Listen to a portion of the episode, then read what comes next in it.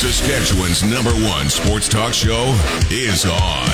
And now, starting an hour earlier, welcome inside the Radio Octagon. This is the Sports Cage on 620 CKRM. Here's your host, Michael Ball. I think it was last summer I was in Foam Lake for a wedding. I didn't know that was the best place in the world to live. Wow, I'll have to pay more attention next time in town. Foam Lake. Wherever you're listening, however you're listening, thanks for making us part of your day. This is a nice town. I just didn't realize. Great That's a that's a big statement when you say that's the best place in the world to live.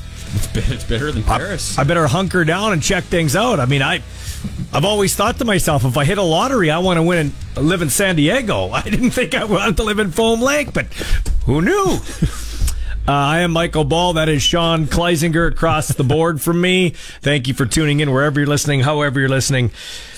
Thanks for making us part of your day. I know you're all waiting to know the world women's curling score, so let's get to it. Germany loses to or beats Canada, pardon me, eight to three. Earlier today in Canada just finished off Korea eight six to stay in the playoff hunt. So Kerri Einarson still in the mix at the world women's in Switzerland. Uh, if you want to weigh in on the show, 936 6262 is our text line powered by the Capital Auto Mall and all our guests, and we do have many today, as we always do in the sports cage, because we talk sports. We don't have a bracket where we have oh, your favorite shows against each other. favorite favorite shows. dog? Golden Girls against quarter gas. Would you call me? Because I don't really know anything about sports. Want Anyway. to talk about something for 25 yeah, yeah, minutes. yeah, yeah. Now, uh, never mind. I don't want to get into it. Anyway, so uh, let's do this. Would you hit that for me, please?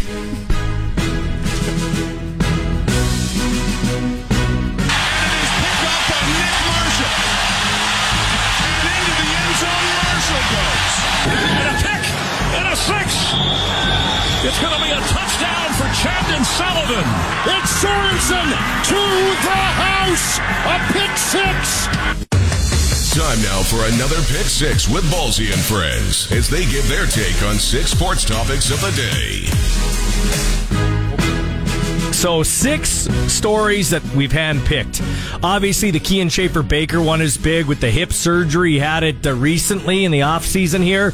Should be ready to go at some point this season, but will probably miss the first part of the year. Now, everybody's saying Justin Dunk broke the story, and Justin Dunk does great work over Three Down Nation. But I have to give props where props are due.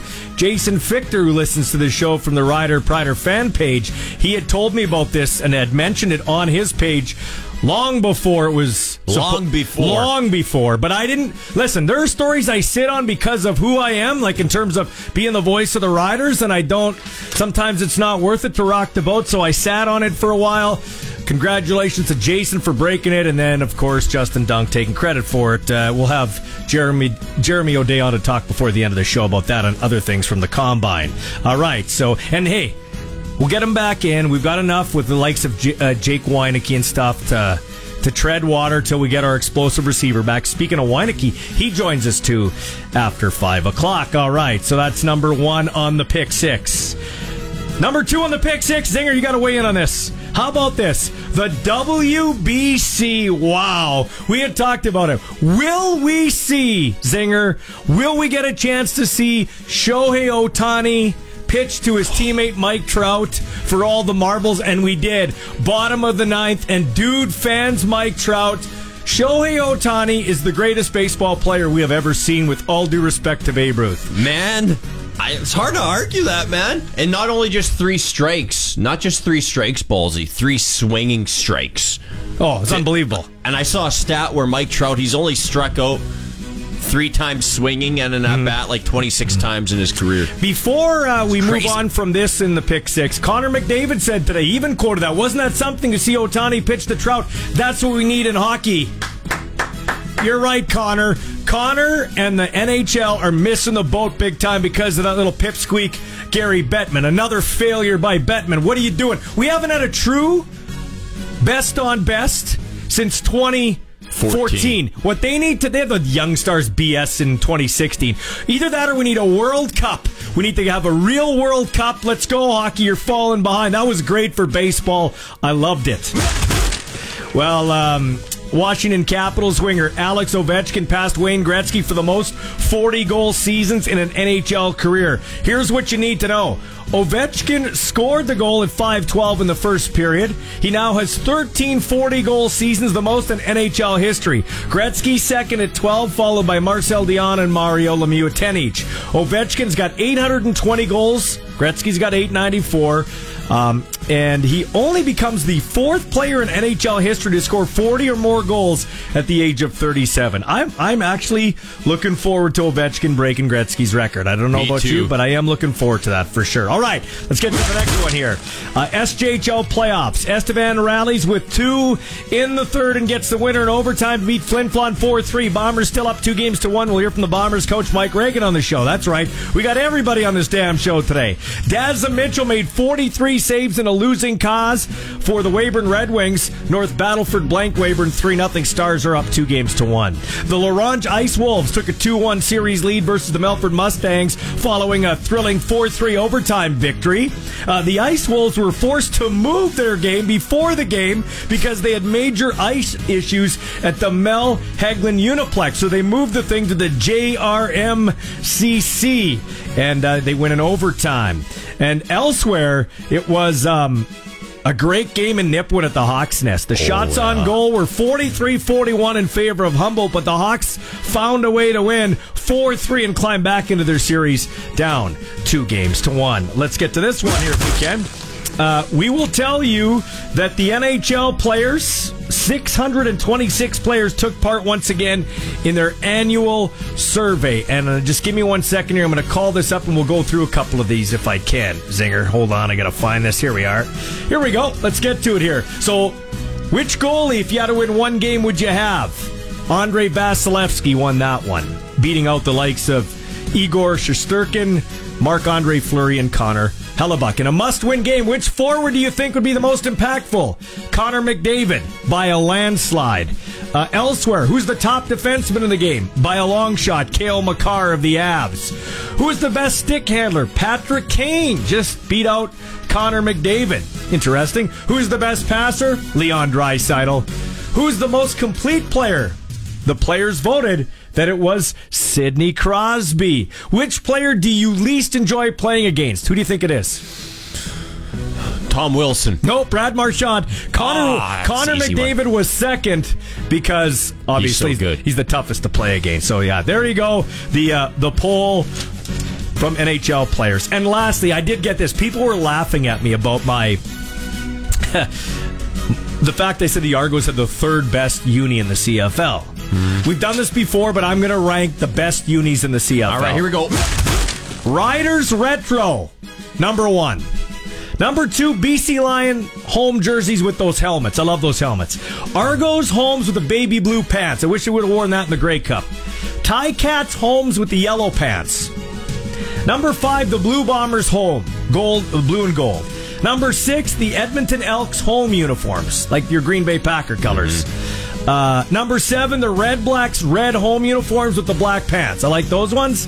Number eight, the Stampeders red homes with the black pants. And number nine, the Alouettes home jerseys. But overall, I think the CFL has got it right with their unis. They do a pretty good job. One, each team has one combination that's pretty good. I just think the Red Blacks they have too much going on in their unis. Okay. They have too much going on, and I think Montreal is a little too low on your list there. Like Montreal, their their unis are pretty crispy, man. Well, maybe we'll get into Zinger's unis once again in a retake there. We'll take a break here from Cody Glyden and more of the Sports Cage in a moment on 620 CKRM. Now bringing you three hours of the hottest sports talk. This is the Sports Cage on 620 CKRM.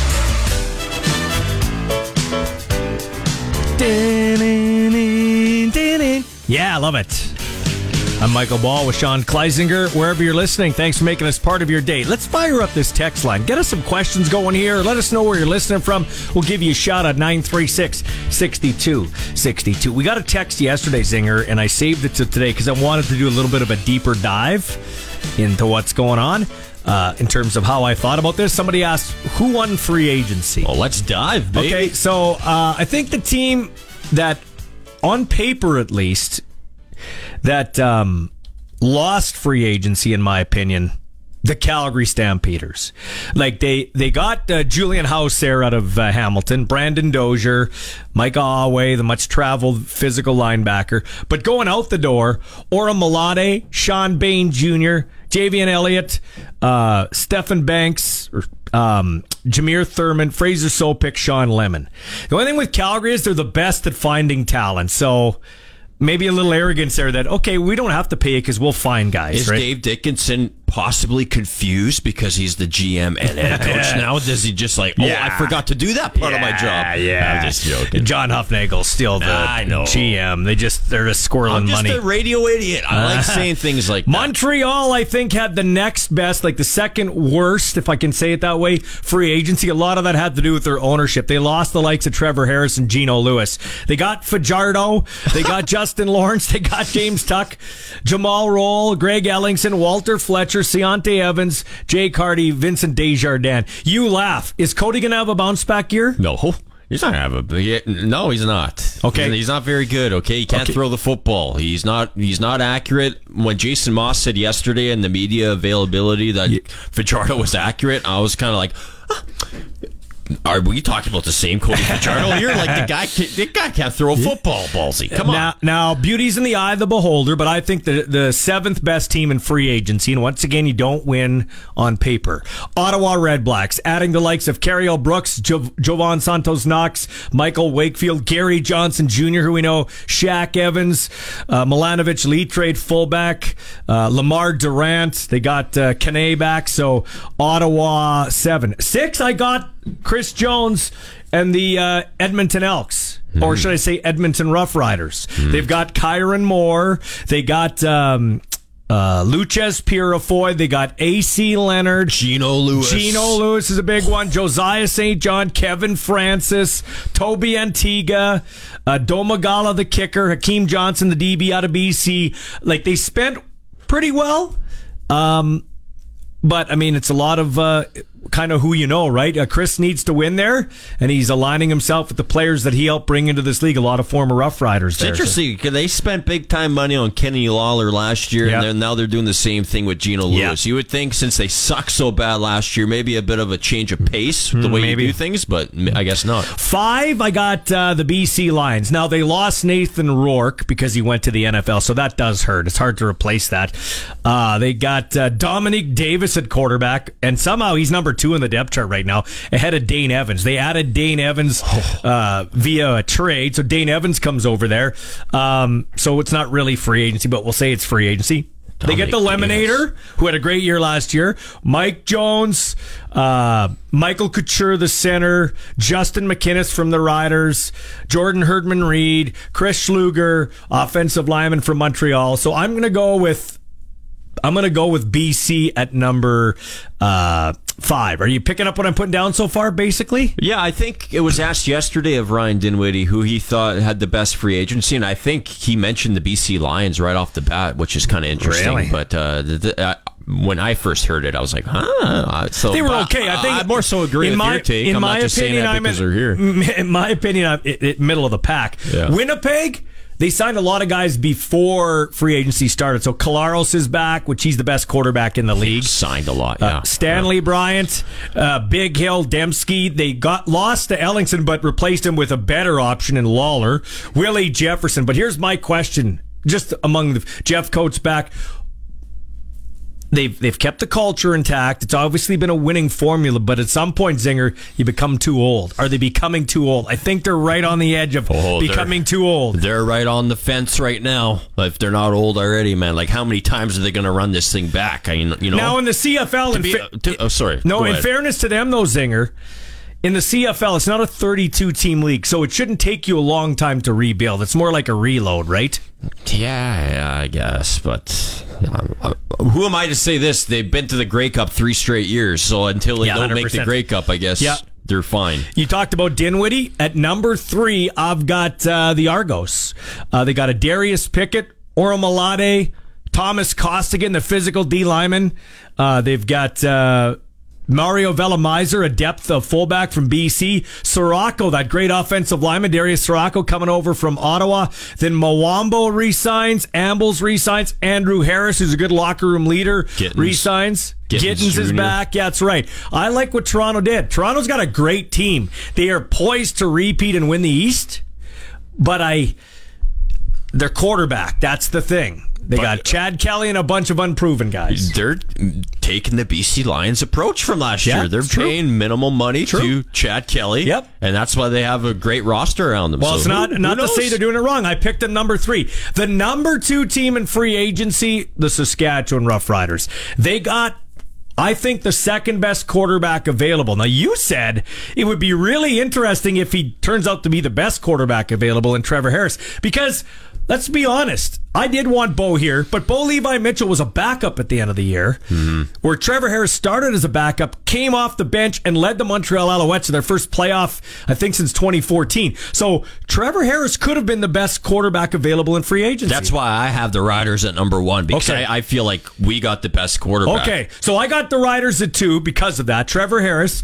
Uh, now he could be better than BLM. They got Peter Godber, Philip Blake, two great additions on the O line. They got Sean Bain Jr., Jake Wieneke, who we're going to hear from, Darrell Walker, veteran receiver, who could be one of those under the radar signings, Micah Johnson, Pete Robertson, Anthony Lanier II, which was huge, huge, Roland Milligan, Larry Dean, which was a nice ad, Micah Tights is back, Kian Schaffer Baker once he comes back from that hip injury, and Juwan Brescacin could be under the radar too. His biggest thing is he can't stay healthy lately. If he can stay healthy, look out. Uh, it just came to mind. Excuse me for my tomfoolery if something's already happened, but where's Mike Edem at? Mike Edem hasn't signed with Nah, anyone yet, has he? From that's what like- I under- from the what I understand, the hole on our defense. we have no safety. Ryder. Well, we got Lokombo Yeah, we got can move over there. Dearborn. Uh, Macombo, Lokombo can move over there. Dulkey can move over there. Just saying, you know. Anyway. it would be nice to have him back. He's Yeah. a pretty good player. He, he I I don't don't want think, his career to end the way it ended. I know? don't think the Riders are interested in bringing him back. Well, I don't like that. and uh, lastly, I think now you got the Riders at one, then you have Hamilton at two. yeah, I and do. I've got Hamilton at one. Bo Levi Mitchell, right now, I think second best quarterback in the league. Uh, although I'm hoping Harris is. Joel Figueroa, James Butler, Duke Williams, Jagarrett Davis, who all he ever does is go to the Grey Cup every year he's been in the league. Jameer Thurman comes over from Calgary. Chris Edwards from Toronto. Casey Sayles from Winnipeg. They did a pretty good job. Oh, by the way, I forgot to mention too in Edmonton. Uh, besides Geno Lewis, they picked uh, Stephen Dunbar Jr. off the from Hamilton. from yeah. Hamilton. Yeah, he's a good receiver. I just, I just, I want to see a little more from Taylor Cornelius before I.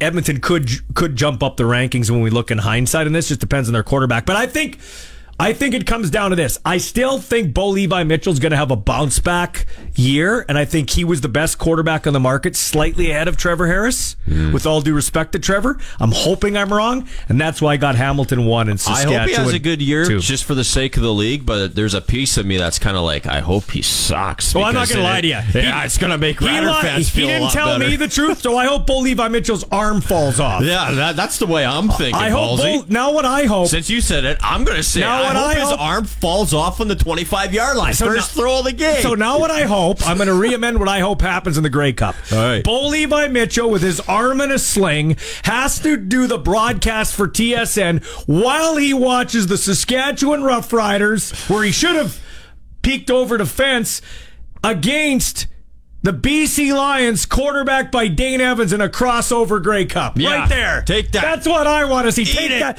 Take it, that, Bo Bo. Levi. Take that, Bo. 333 with the sports ticker. It's for Bronco Plumbing and Heating, where professional service is guaranteed. They will treat you right. Give them a call at 781 2090. What do we got in the NHL tonight? Just two games. Just two games. Pittsburgh's in Colorado. Arizona is in Edmonton. So just two games to wet your whistle with tonight in the National Hockey League. If you're not into that, well, you can watch the Toronto Raptors. They're at home against the Indiana Pacers. But if you're smart, you'd watch the Milwaukee Bucks at home against the San Antonio Spurs. Lacrosse is one of Canada's official sports. Here's the latest from the cage on your Saskatchewan Rush. And over 17,000 fans watched the Calgary Roughnecks take down the Saskatchewan Rush 11 to 6 at the Saddle Dome this past Friday on St. Patrick's Day. And here I thought the green luck was supposed to be in Saskatchewan's favor, but it wasn't the case as Calgary improved their record to 9 and 4, dropping the Rush to 5th place in the West with the 5 and 7 record. But the playoffs are still a possibility for Saskatchewan. They just, well, they have to start winning. Let's break this down. The playoff format will again feature the top four teams from the East and the top three from the West plus a wild card entry with the best record between the fourth place team in the West and the fifth place finisher in the East. So this wild card will play in the West Conference side of the bracket as the fourth seed. And I know it's wacky, but the bottom line is Saskatchewan, they need to start winning and it needs to start on Saturday. It's a St. Patty's Day rematch at the SaskTel Center with the Calgary Roughnecks rolling into Saskatoon. So I say let's go. Let's feel the rush. Playoffs, baby. Our house is your house. Welcome inside the Sports Cage on Saskatchewan Sports Radio, 620 CKRM. Here with the head coach of the Flin Flon Bombers. That would be Mike Reagan doing a great job up north there. Uh, I'll tell you what, Mike, this is an interesting series, interesting matchup. Neither team has won on the road in the playoffs going back to last year, and it looked like you were well on your way last night. Yeah, yeah, tough loss for sure. Um, you know, in a good position in the third period with uh, two goal lead with under 10 minutes left and, you know, somehow found a way just to let them back in the game. Uh, you got to give Estevan credit. They, they didn't quit and, uh, you know, we're able to force overtime there and we had a couple opportunities and just, just couldn't find the back of the net. So, uh, got to regroup here and, uh, hopefully get the job done tonight. Those shorthanded goals you give up are killer, aren't they? Yeah, yeah, they are. You know, it's uh, it's always tough when you get a power play, and especially as, as good a power play as we've had all year. And you think that you're you're in a good position, and then you you know just make one mistake, and and it ends up in the back of your net. You know, those are frustrating for sure. But uh, we were able to score right after that on the power play, so kind of eliminated both. So our mindset was okay after that. So you know, uh, under any other circumstance, probably be uh, pretty frustrated. Mike, talking about the power play, theirs uh, was shut out last night, which is a positive for your team on the road. Yeah, anytime you can, you know, get, uh, you know, your penalty kill at 100%, you got to feel good about that. Um, you know, our penalty kill's been pretty good, you know, top four in the league throughout the regular season. And, you know, in the playoffs, we've done a pretty good job so far in, in that. And I, I mean, in the playoffs, your penalty kill has to be good for you. So, if we can do that, gives ourselves a chance to win. And, uh, you know, we, we just got to try to get a split here on the road and, and feel good about going back to the Whitney up 3 1 if we can get it done tonight. This isn't a normal uh, uh, first round series because you have some uh, juice from last year's playoffs. So it's a, it's a little extra motivation, a little extra energy in this series.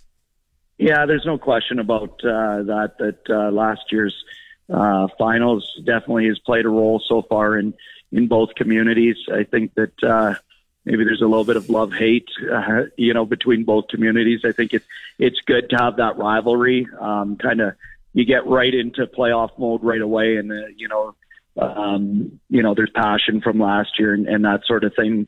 But at the same time, you know, uh, neither team wants to lose to the other, and you know, we've got a little bit of added incentive with uh, dropping game seven to them here in their building. So, um, yeah, it, it's been a good rivalry, though. I think it's good for the league when you, you have two teams, uh, you know, a northern team and a southern team that have so much passion to, to play against each other, and uh, you know, it makes for good hockey. It's challenging, though. You guys have the most uh, challenging in terms of travel back and forth.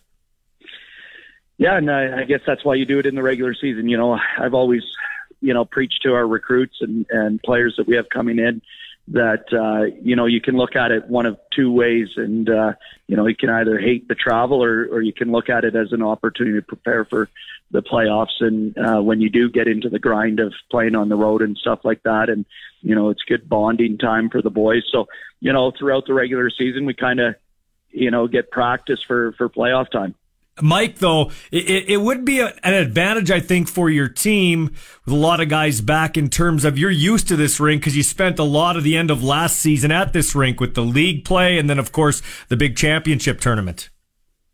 Yeah, you know, I, I think we're we're pretty familiar with not only the rink but the community now, and uh, you know, we've made some friends here, which has been kind of nice, and and that sort of thing. And uh, you know, you would think that we would have a little more success here. I, I think we had pretty good success in in the Centennial Cup. You know, we went three and one in the Mm-hmm. round robin, and and and that. But uh, you know, we've got to try to solve these Bruins here in their building. Is it a mental thing? Uh, it doesn't feel like it, to be honest with you, because we don't really talk about it. But um, you know, I don't know what what the the reason is. You know, Mike, uh, obviously it's not a must win, but if you look at the travel schedule at the end of the series, you could put yourself in a nice position by winning today and not having to go back and forth, back and forth at the end of the series. Yeah, you know, no question about it that, uh, you know, getting a win here tonight and putting their backs up against the wall, uh, you know, heading up to Flin Flon would be a real good thing. Um, not only for, you know, our position to win, win the series, but also whoever, you know, advances through this round is going to need a little bit of rest at this time of year, especially with the amount of travel. Mike, you're a, you're a hardened guy in this league, but there's nothing like the first round of the playoffs in the SJHL. Like these towns are on fire. Yeah, you know, our communities really embraced uh, the playoffs, uh, especially after last year's run. And and uh, like I said, I mean, playing Estevan here in, in the first round, I, I think has probably been good for ticket sales. That's for sure. And and getting that uh, heat cranked up right in, you know, you know, it almost feels like the league final again. Yeah, I'll let you go because it is a busy night for you here. But uh, quickly, uh, what do you got to do just to recap to win for the first time on the road? Yeah, I think we got to do a lot of the same things that we did last night. I, I liked our game, except for you know just bear down in the third period, just uh, you know stay mentally focused for for the full sixty minutes, and you know if we get in a, a position with uh, with a lead in the third period, you know just got to bear down and and that sort of thing. So um, you know don't change our game plan too much. Just uh, you know get the job done. Well, as a former voice of the Estevan Bruins, they kind of got a soft spot in my heart, but I do like Mike Reagan. So good luck, my friend. Thanks very much. I appreciate that. Follow us on Twitter and Facebook at Sports Cage. Now back to the action on Sports Radio 620 CKRM. Right, welcome back to the Sports Cage here on 620 CKRM. And it's time to head out in the Western Pizza Hotline and talk with our friend Mason Nyhus, Regina born, uh, Saskatoon raised, at least in terms of football. Now let's check this out.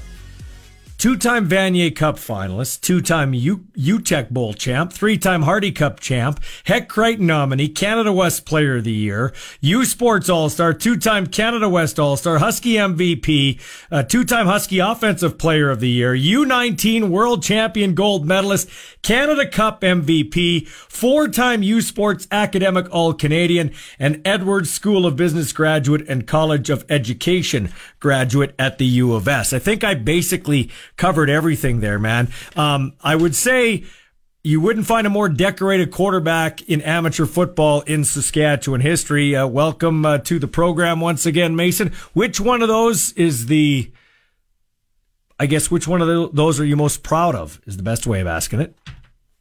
Um, wow. I, I mean, I, I know I've done all those things, but just saying them all in a row, it's, uh, it seems a lot more uh, than you usually think about it. So it's, it's definitely pretty cool. Um, I know my parents would probably say the academic all Canadian ones would be the most important. um, but for for me, um, probably uh, the Huskies team MVP and those those type of team awards, just because they're they're my teammates vote on them, and uh, it's pretty cool when you can get recognized by uh, your fellow peers. And I'd say probably probably that. Will that hurt ever go away when I say two-time uh, Vanier Cup finalist? uh, I'm sure it'll always sting. Uh, you know those those type of things. Uh, obviously, put so much time into it. So um, obviously, it would have been nice to win uh, win one of those. And coming up six points short in both those games, obviously, obviously hurts pretty bad. But uh, you know what? It's one of those things where uh, it happened. It is what it is. But uh, you can always kind of reflect back. that did a lot of good things uh, both those seasons. Made a lot of good memories. But yeah, definitely would would have liked to finish uh, on top on one of those. Okay, uh, now does it sting more that you didn't win the Vanier Cup, or does it sting equally as much that you didn't get that Hec Crighton trophy, which I thought you got absolutely robbed on? Not no disrespect to the winner, but just your thoughts on that because I haven't talked to you really since then. Yeah, for sure. Um, I- I mean, definitely, uh, definitely stings more with the Vanier Cup. Obviously, the heck right, you want to win it.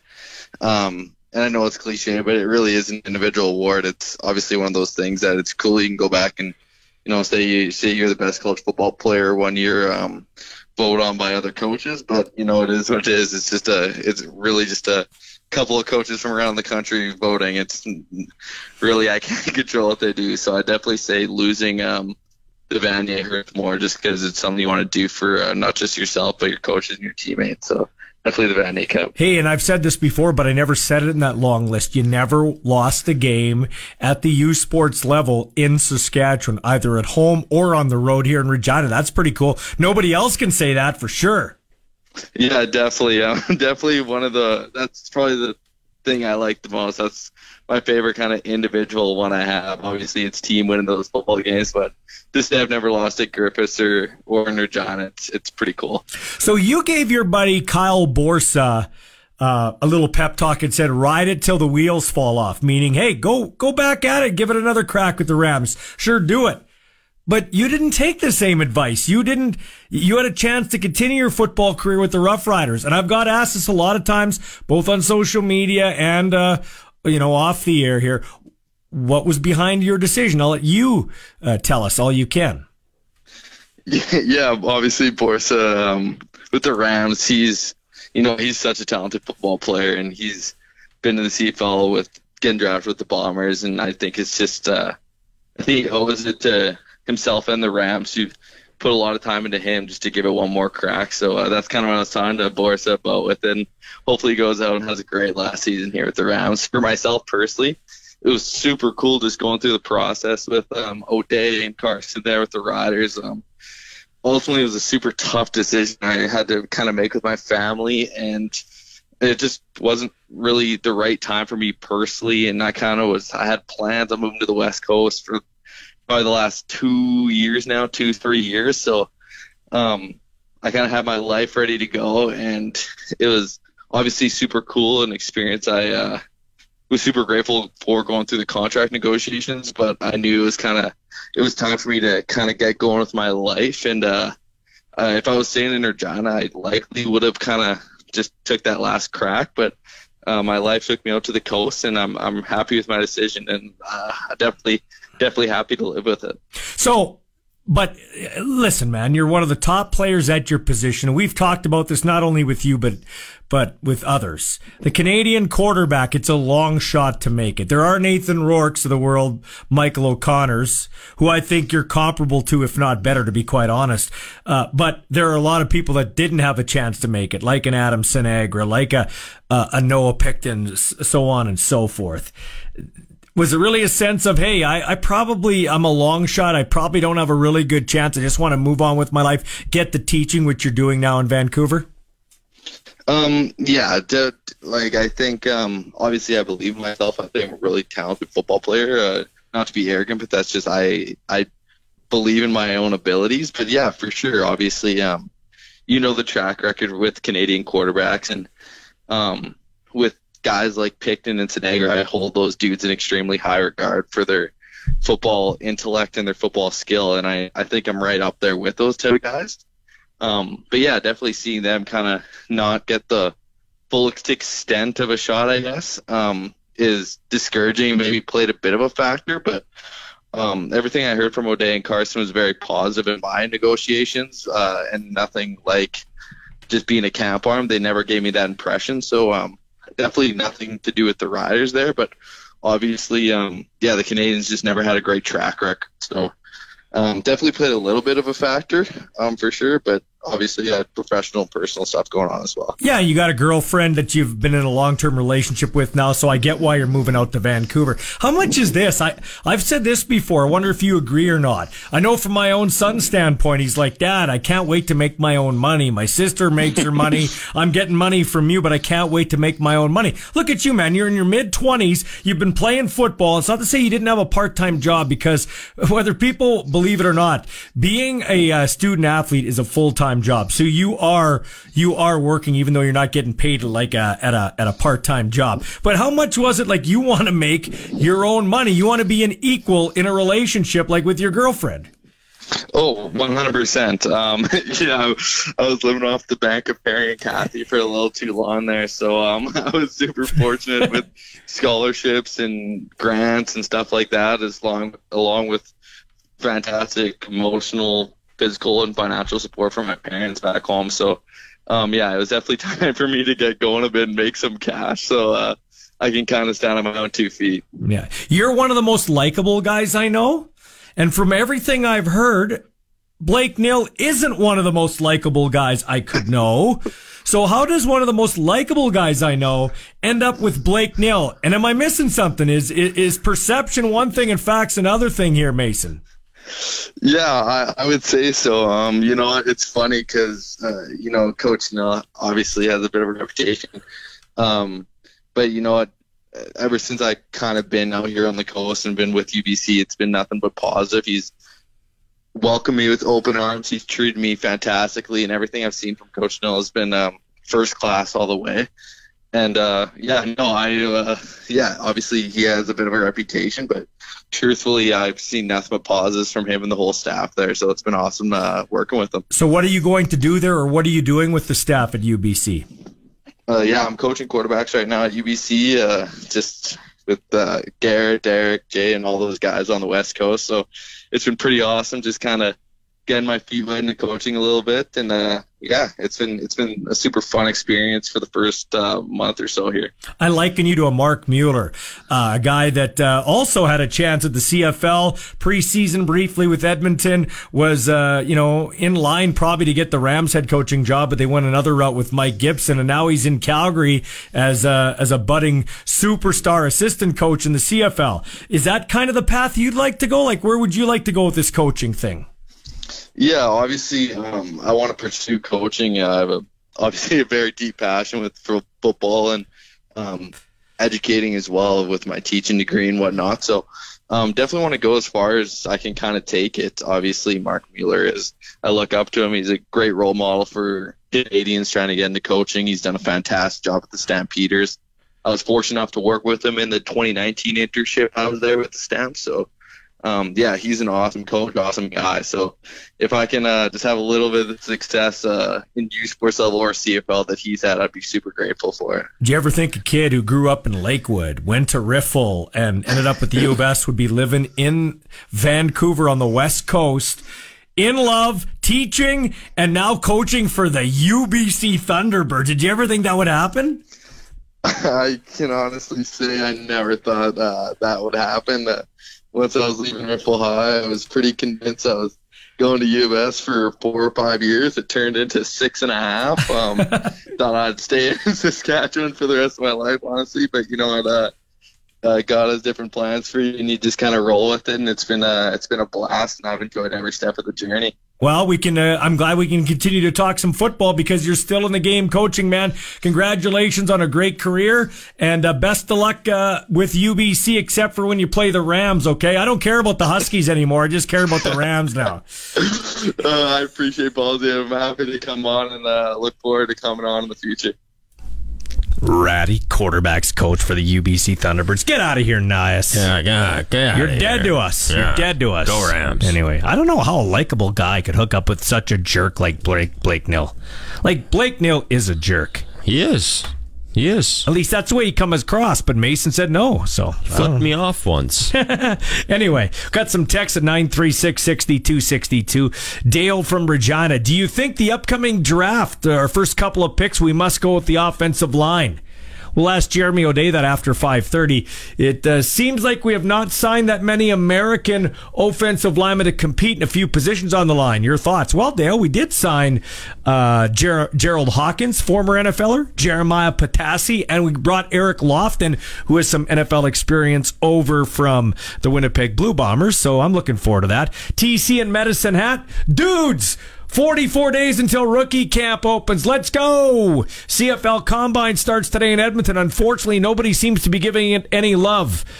I'd watch it if it was streamed somewhere. Me too, but it's not. I Didn't thought the the, commission? Yeah, you I thought the ahead. commissioner said, uh, Zinger, that we were doing that. Grey Cup week, it was brought up, you know, you wanted the CFL uh, CFL week with the combine Yep. and all of it, you know, to be mm-hmm. together again. And he's like, "No, we're not doing that. That's old news. What we're gonna do going forward is just have everything like broadcast, Digital, stuff. digital. Well, now here we are, March twenty second. I'm looking online. Mm-hmm. Okay, mm-hmm. digital. All right, we're in the digital age. Oh, we're not actually because it's not streamed. No, well, not in the CFL anyway. Yeah, very disappointing. Uh, when we come back on the other side of four o'clock, a guy who uh, cut his teeth in the CFL and is a first ballot Hall of Famer, now coach with the BC Lions, John Bowman will join us. You're listening to the Sports Cage on 620 CKRM. 620 CKRM is proud to be the official radio partner of the Saskatchewan Roughriders and your home for the hottest sports talk anywhere. This is the Sports Cage with your host, Michael Ball. Wherever you're listening, however you're listening, thanks for making us part of your day. Keep the text coming at 936 6262, powered by the Capital Auto Mall. All our guests come to you via the Western Pizza Hotline.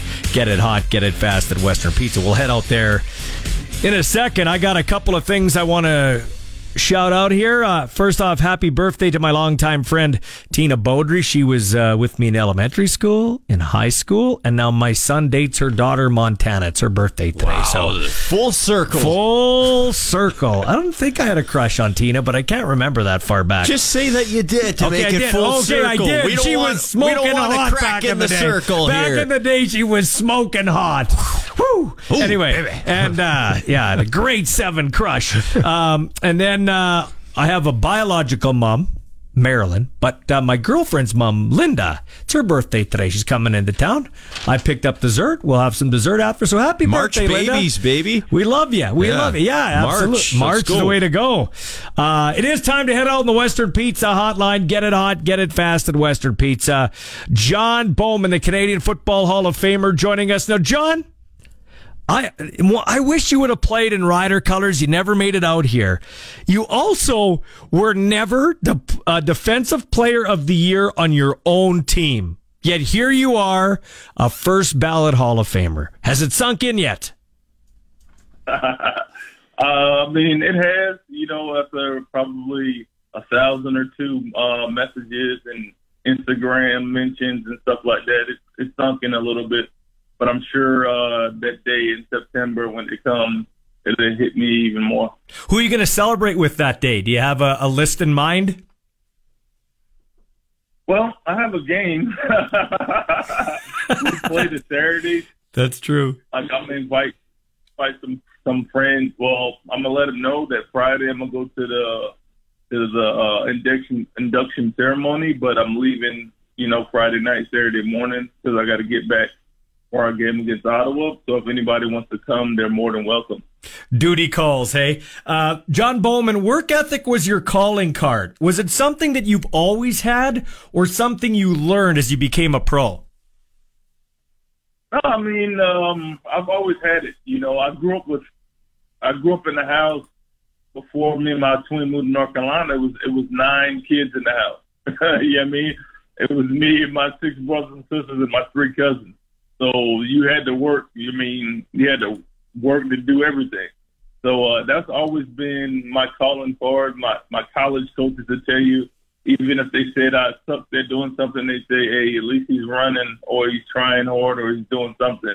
And that's what that's kind of what got me through college and uh, led me to Montreal in 2006.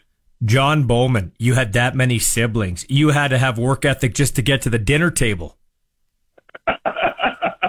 you definitely got to work to eat. You got to work for everything. So, so yeah, growing up with that many kids in the house, it'll it'll um it'll make it'll it'll sharpen you or it'll break you. So I'm glad it it, it was the latter for me. So when when did you uh, become a big guy? Because here's the second part of my question. Like, did you share a bed with somebody? Like, did you have your own bed? Did you sleep on the floor? No, we shared beds, but in when two in like um '96 or '97, me and my twin moved to North Carolina with my aunt. So I really grew up in North Carolina. I moved to North Carolina when I was uh 13 years old, and and that's when I kind of shaped into the guy I was gonna be uh, through my teenage years and such. But I really I really didn't get big until college. I graduated high school. I was six foot uh, 190 pounds or something like that. Then when I left college, I was 6'3", 220. Mm, putting on the beef. Hey, we didn't have to fight at the dinner table anymore. You had the food given to you at school. That's a, that's a, that's a big that's a big deal. Hey, hey, Exactly. hey, John, John, you're yeah, John, you're a coach now with the BC Lions. Who was the coach or coaches that were big for you to get you to this point in your journey? You know, Hall of Famer and now a coach yourself. Man, uh, long list, like long list, and I'm gonna leave unintentionally forget some people, but you know it starts with Mike Sinclair. You know he kind of helped me and Anwar. He helped Anwar revitalize his career during the back nine of his, and he was there for the beginning of my career. Uh, and uh, Mike Sinclair, he, he showed us everything, like our moves, our techniques, and, and stuff like that. Um, my college coaches, Coach Cat, Coach Gut, you know, for letting me just, you know, using my athleticism and using what I knew how to do in order to rush the passer in college, you know, and Trestman, of course, instilling like wisdom and taking more than just football from the game, you know, how to how to blend in life aspects into the game. But um, you know, that's just to name a few. I had a, a ton of playing 14 years in the CFL with the coaching turnover. I've had a ton of coaches, Yeah. but those are just a few that have real big impact. And I, I can't forget my boy Anwar. You know, even though he's only my coach for like a year or two, as a player, he would still help us out and show us stuff and and uh and really, you know, we'd watch him play and watch what he's doing and watch what he's telling us to do and seeing it come to fruition was was key for us. I remember you had like a career high 19 sacks. I believe it was 2015. Yet Tom Higgins, the coach, called you out, basically writing your expiration date. How did that make you feel, John? at the moment I was yeah, I was just lost because, you know, and the only person I really talked to about it was Popp, like because it don't matter if I was if I was bad or not, what I had done for that team, you know, not just on the field because, you know, that's all the stuff that you guys see, but in my off season spending my time in Montreal, going to school visits and bringing the community to the football team and stuff like that. It, it was disrespectful for him to go on TV and and and and and, and bring that up. You know, even if it wasn't his idea for me to not play, which I probably knew, I know who it is, who it was. But for him to go out publicly and say that, and, and you know what? And like I said the other day, he was probably right. But you know, I just got lucky and, and squeezed a couple more years out. Yeah, you did. And a couple more good years for sure. It's funny how life works, John Bowman. Bill Walsh found Dwight Clark, the great receiver, while working out Joe Montana in preparation for drafting Joe. Jim Popp, I guess the story goes, found out about you scouting the Arena League when he was looking at Marcus Brady. Can you tell me about that? How did that work out? Did you have like a great game that day? well, I, actually like I, I was pretty good in arena, so it was just like you just need somebody to see you. But for sure, uh, Jim Popp, I know he didn't come down to Rome, Georgia, to find me. So he was looking at Brady because Brady had played in Hamilton and Toronto previously, and he's probably looking at uh, Dwayne Morgan, who played in Edmonton previously, and you know, uh, a little guy, number 98, was just flashing, I guess, across the screen and uh, they brought me into camp that same year in, in 2006. You know, it was a 2006 was a long year for me playing the arena, playing the indoor season, and then coming up and playing like 14 games with Montreal. But you know, luckily for me, you know, Jim Popp took the time out to scour the earth, and they say if you're good enough, they'll find you, which is hard to believe when you're an athlete. But uh, if you're watching uh, in indoor football league film you know, and you find, uh, I guess now a, a future Hall of Famer, you did your thing. You did your due diligence. Yeah, not just a future Hall of Famer. There aren't too many first ballot Hall of Famers, and you're one of them, so that's outstanding. John Bowman joining us here for a couple of more minutes. So you played kind of a gimmicky game in the Arena League. Talent, it takes talent, but it's gimmicky. It's played inside a hockey arena. So when Americans come here, they kind of think at the start our game's a bit gimmicky. So you might not have had that idea coming from Arena League right away. But how long did it take you to a appreciate and fall in love with the Canadian Football League, this wacky three down game in Canada? Well, I mean, well, I loved it uh, from the first beginning. The only thing I had to really get used to was the uh, wider field because the crazy thing about the indoor league is the same almost as Canadian Football League with the with the motions and the actions and stuff like that. It's just less people and on a smaller field. Mm-hmm. But uh, I was already used to seeing receivers come out of a high waggle and them get being offsides and the referee's not calling it uh, and all that. But it was immediate gratification. I loved it immediately. It's fun. It's quick. You know, you're, you're on the field a couple minutes, then you sit down for 30 seconds, then they say, they yelling for punt team to get ready. Uh, it's always something happening, and, and, and you know the the quality of player up here is, is something that a lot of people find surprising too. Uh, a lot of guys, I've, I've had a lot of competition in my years. A lot of NFL guys come here and they don't cut it because they don't, they, they take it for granted. They just say, oh, it's Canada, you know, but there's, there's ballers here. Uh, there's ballers everywhere if, if you take the time to look. But I, I really do appreciate the Canadian game. John Bowman, if you could go back and live in that one moment or one game, which one would it be? Can you pick one? Like where you're you're the young John Bowman and you're just tearing it up on the turf. What game or moment would it be? Does one pop to your mind? Oh my gosh, I, I've been a part of so many great moments. It'd be, you know, you probably won't like this, but the I knew you- 09 Grey Cup. I knew you'd say that. I knew you'd say that. Uh, it was just a special game. It was just, you know, all the cards stacked against us and just taking it moment by moment and, and getting to where we got to. It ended up being pretty good. And, and so I would live in that moment again for sure. I never asked any Alouette guy this, and I've interviewed Cahoon and a few of the guys. Were you guys, were you guys like, you got punched in the mouth by the Riders? Were you surprised? Because basically they, they controlled that game for a lot of the game until the fourth quarter when they couldn't close it out because they couldn't stay on the field. Your defense shut down, like they couldn't run the ball. But up until then, they kind of punched you guys in the mouth.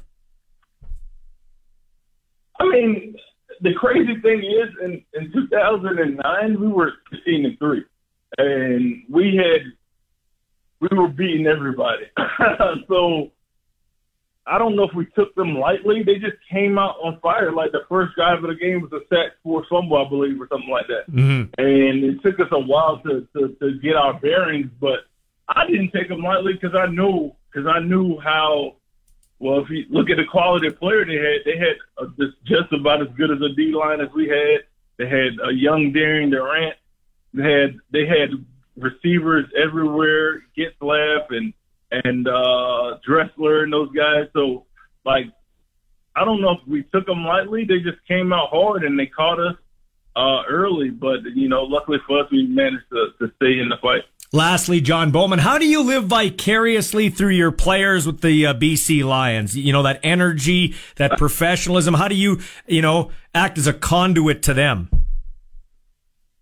Well, I mean, I played with the crazy thing is I played with a few of them and I played against a few of them. So you know to see them out there doing their thing is, is still special.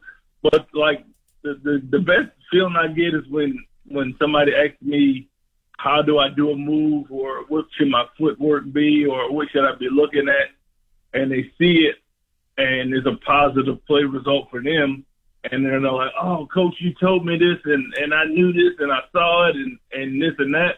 and you can you can be like, yeah, man, I, I told you and and that gives you a, a great feeling, you know, just knowing that you're helping affect someone's uh, trajectory on the field, and not just on the field, because in my in our room, I don't say my room, but in our D line room, we talk about life lessons too, and and that was one of the things that Mike Sinclair taught us also, trans things that transfer to real life from off the field uh, situation. Hey, give me a shout out for my color commentator Luc Mullinder. You you you, uh, you got any dirt on him? You want to take a sh- you want to take a shot at him, Bowman? I don't, I don't got any dirt on Uncle Luke. Uncle Luke was like, when he came to Montreal, he, was actually a quiet, professional dude, and like he, I was young, and I didn't know too much, and he came, he sat and talked to me a little bit, and uh, and he seen the way I worked from the beginning, and even now he knows like when you when you deal with guys who played in the CFL, they know who who's a baller, who's not. Luke's one of the first guys who who was on Twitter talking about how consistent I was, and and when I wasn't getting a lot of uh, the publicity that he didn't think he thought I was due. But uh, no negatives on Uncle Luke, except for the one time he stood us up in Toronto when he said he's going to have some food brought for us, and he didn't. But uh, other than that, he's a solid dude. Yeah, he, he he sometimes pulls the shoot. He sometimes no shows. I'm not going to lie to you, but he's a good dude. I absolutely agree with that. And I know he's happy, and so am I. Congratulations on your upcoming induction. Okay. I appreciate it. Thank you. Time now for the Cage Clutch Performer on 620 CKRM. Ohtani's ready. Trout's ready. 3 2. He struck him out. Ohtani strikes out Trout, and Japan's back on top of the baseball world. Well, it was the matchup that many had dreamed about all along between two of the world's baseball powerhouses and two of its very best players. Let's be honest. Shohei Ohtani and Mike Trout. And it's exactly what it came down to. Shohei Ohtani striking out Mike Trout in the top of the ninth. Team Japan back on top of the baseball world. Shohei Ohtani, your sports cage clutch performer, a championship performance for Nick Service in Emerald Park. Your local Massey Ferguson Challenger, Rogator Gleaner, and Fendt dealer. Give them a call at 781 1077. The Kings of Saskatchewan Sports Talk. This is the Sports Cage on 620 CKRM. And welcome back to the Sports Cage. Yeah, I'll tell you what, man, that was outstanding. That was incredible. Um, like Rash said yesterday on the show, baseball does moments. That was an incredible moment. What we had been begging for Ohtani versus Mike Trout, the captain of the United States team, against Ohtani, the stud. Zinger, I don't think I'm off when I say this. Shohei Ohtani's the greatest ball player we've ever seen. Yeah. Yep. Like Babe Ruth, he was drunk half the time he played. He smoked in the dugout. Not saying Babe Ruth wasn't a great player, but it was a different time. Shohei Ohtani is the best player in Major League Baseball history. He played the whole game, then he came in and he was throwing absolute, like he was throwing 102. One pitch was 102, albeit it Yeah. dribbled to the backstop that one pitch. Wait, that they were right around 100 the whole time. That's Slider, craziness to me. fastball. Great. Like- and, he, and the key is, he it wasn't a lame out. He struck Mike Trout out. Yeah, I, and it's not like he's striking out like double A Yeah. players. Mookie Betts, Yeah. Mike Trout. Yeah. Like, come on. Hey, Bettman, are you watching your little fight with the IIHF over licensing and everything is costing us best on best in hockey and the greatest player in the world, Connor McDavid saw it. He wants to have a best on best, whether it's World Cup, whatever. Let's get to it here, uh, Bettman. You're missing the boat. That was outstanding sporting activity last night in Miami, the World Baseball Classic. Sign me up for more of that. This is the Sports Cage on your Voice of Saskatchewan, 620 CKRM. 432 with your sports ticker. And yeah, so much excitement last night. We had the World Baseball Classic final, you know, championship game. Now tonight, there's not much on the schedule. We got two NHL games, Pittsburgh at Colorado, Arizona at Edmonton, the Toronto Raptors also in action on this Wednesday night. From throwing heat to crushing dingers and the occasional walk-off, we're talking baseball with the latest on the Toronto Blue Jays. Welcome to the Sports Cage. And yes, it's around the horn with Ben Wagner. We're just trying to get a hold of Ben right now, the radio voice of the Toronto Blue Jays. They came up with a 2 1 victory today over the Baltimore Orioles in the uh, in Dunedin, Florida, in a uh, spring training game. Blue Jays, of course, uh, coming down the backstretch here in terms of their uh, spring training play. They're going to open up March the 30th. Hard to believe, but a week from tomorrow, the Major League Baseball schedule begins. The uh, Toronto Blue Jays will open up against the St. Louis Cardinals in Missouri.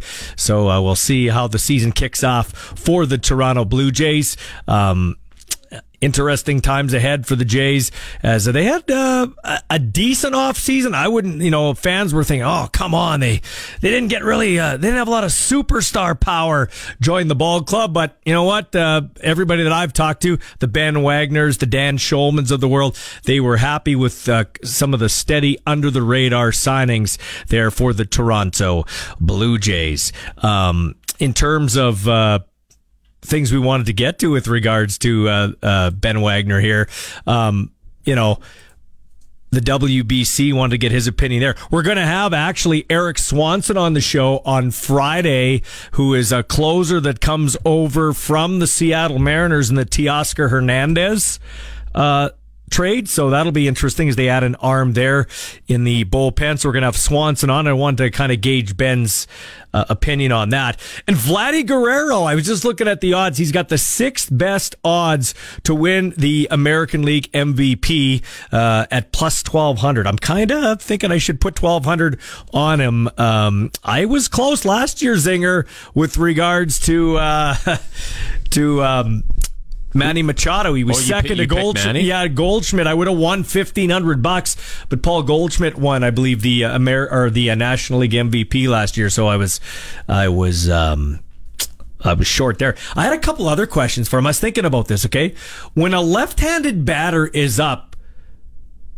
Or yeah, when the left-handed batter's up and he never hits it uh, to third base, with the shifting going on, can the third baseman just flip positions with the shortstops?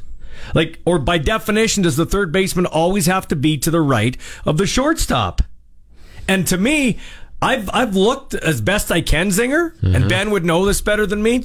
Fortunately, we can't get a hold of him right now. Ben would know this better than me, but I I don't think there should be a problem with that. Like you should be able, if you, I'll talk for my Padres or or even for the Jays, you should be able to flip Chapman to short and move your short to third. Like you should be able to do that if you want. I wonder. I wonder. But if you're not a pencil, but if you're penciled into the lineup to play that position, But you're not shifting, you're just moving positions. It's not shifted. It's not like he's going from third to right field like they used to do. Like Mach- Yeah. Machado would be over in between first and second. But you know, you know what I mean. Though, in like Yeah. the starting lineup, like okay, uh, Manny Machado, Manny Machado, batting third and playing third base. So that might mean that you have to play third base, maybe. yeah. But you know, that's why I'm not very smart. I, Do you think Major League Baseball will tweak that pitch clock?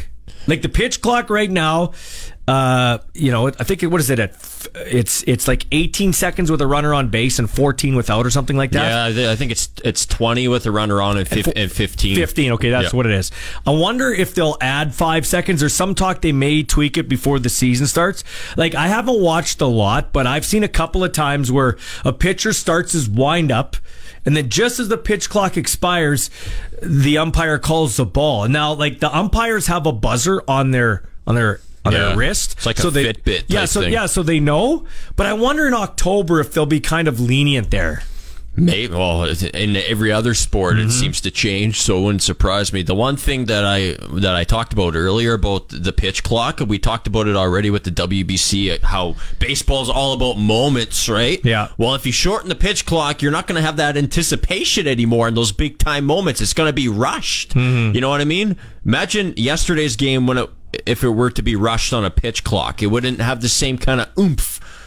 But that's the sacrifice you got to make, I guess, Well, I, for, I, for quicker games. I'm all for quicker games. Yeah. the games go to like I don't you want know what I mean, though, right? Yeah, I don't like last game. Did, last night's game didn't seem that fast, but I do not want to sit for four hours watching baseball. I don't even want to watch my son's call my son's college games drag out. Like when I went to that Nebraska Cornhuskers game. Don't Oh, don't, don't get me wrong, I loved it, but like so what would happen was They'd go to they'd go to a break oh, and, I and, know. and right I watched it on TV. And right before the break, Nebraska challenge a play, and instead of looking at the challenge during the the TV timeout, which the CFL does a great job of, they'll take the TV timeout, come back, and then the ref will run down the sidelines to look under the Yeah. hood. No, they'll yeah they'll come back and say okay we're reviewing this. Then they'll go to break go, again. Go to break again. so like, and, and it, it was a three and a half, four hour game. And don't get me wrong, I'm sitting in the sun, a September long weekend, eighty-seven thousand uh, in a picture where I don't think I belong because my son's playing in Nebraska. And even then, I'm like, I don't want to. I'm not sit. I don't want to sit here. It's my own son, and I don't want to sit here for four hours. Give me a break. Wow, give that's- me a break. surprising No, I'm serious, man. I know I'm a proud dad, but I'm not that proud. Um, so I do like the the game speeding up. I do like that. Uh, today, BC announced their new five dollar menu available at all stadium events effective immediately. The pilot project was launched in an effort to make the stadium experience more accessible, providing. Uh, classic fare at a low price. The menu features a list of marquee items, including beer, five dollars, hot dogs, nachos, and popcorn, with the potential of rotating items throughout the year. That's Could you imagine that's going great. to a game and, and budgeting and thinking to yourself, I can have a hot dog, a beer, nachos, popcorn for twenty bucks. Like that, a Yeah. hot dog seems like it's twenty Well, bucks now these days. now we're starting to talk about the CFL has to open their minds. I like what think that outside- O- Doman's doing. yeah, no, uh, thinking outside the box. So I did a little digging, and the Saskatchewan Roughriders are finalizing very similar things here with Real on the concessions. They're working on value pricing, so it's uh, one thing that they're doing in terms of affordability to get the fans there. The other thing the Riders are doing, they're rescaling the stadium, so essentially nine thousand seats have been rescaled, where they basically went down in price. So uh, more pricing at the lowest pricing level. I see what you mean. They didn't yeah. have enough in that area, and of course they're continuing to invest on game day themes, and and they really uh, went hard getting feedback from the fans and are taking it to heart. I know a lot of fans are like Riders don't care about us. Yes, they do. They realize it's still a gate driven league, and uh, they have some big plans. In fact, for the home opener, which is Father's Day weekend against the Winnipeg Blue Bombers. Uh, all I've been told is it's going to be a pretty good musical act here, like really good. So I don't know who, I don't know what, but uh, that's going to be one of the things they're doing for the fans. And while training camp is going on in Saskatoon, Do you know who the performer is? Do I need a Do I need a Muhammad Ali you no, after the no, show? No, no, no, I don't. know? I don't. I don't. But I'm told it's pretty. It's pretty good. Okay. And then, uh, of course, uh, they want. They're going to have some sort of. Uh, I can't really tip it off, but there's going to be something for the fans in April coming up here. I'm told for fans here. So uh, keep that in And mind. it's no joke, right? Not on, not No, on no, the no, April. Fools. Not a joke. Okay. No, no joke. It's not on April Fools. No, no, not on April Fools. No. So uh, yeah. So the riders are doing similar to what BC's doing. You saw what Edmonton did with pricing. Uh, in terms of uh, that can- affordability, for some reason, I'm not optimistic about Edmonton's situation. For some reason, like I, I don't know why. Like, Well, I'll tell you this right so now. far away from what they wanted not, last year. I do not want. I don't like their chances. Listen, they've got a they've got a guaranteed win night against the Riders. The Riders are going to play their butts off, and I hope they beat them because the next week, if those fans in certain seats get free tickets. And they got to play defending champion Argos next at home. Oh man, I just I, I question that. I question that whole thing going on there. By the way, the combine's going on. It's it's it's. We're going oh to yeah, talk I'm Jer- watching it. Oh, forgot it's not on the Yeah, stream. we're going to uh, talk to Jeremy O'Day about that uh, coming up here, the combine that is.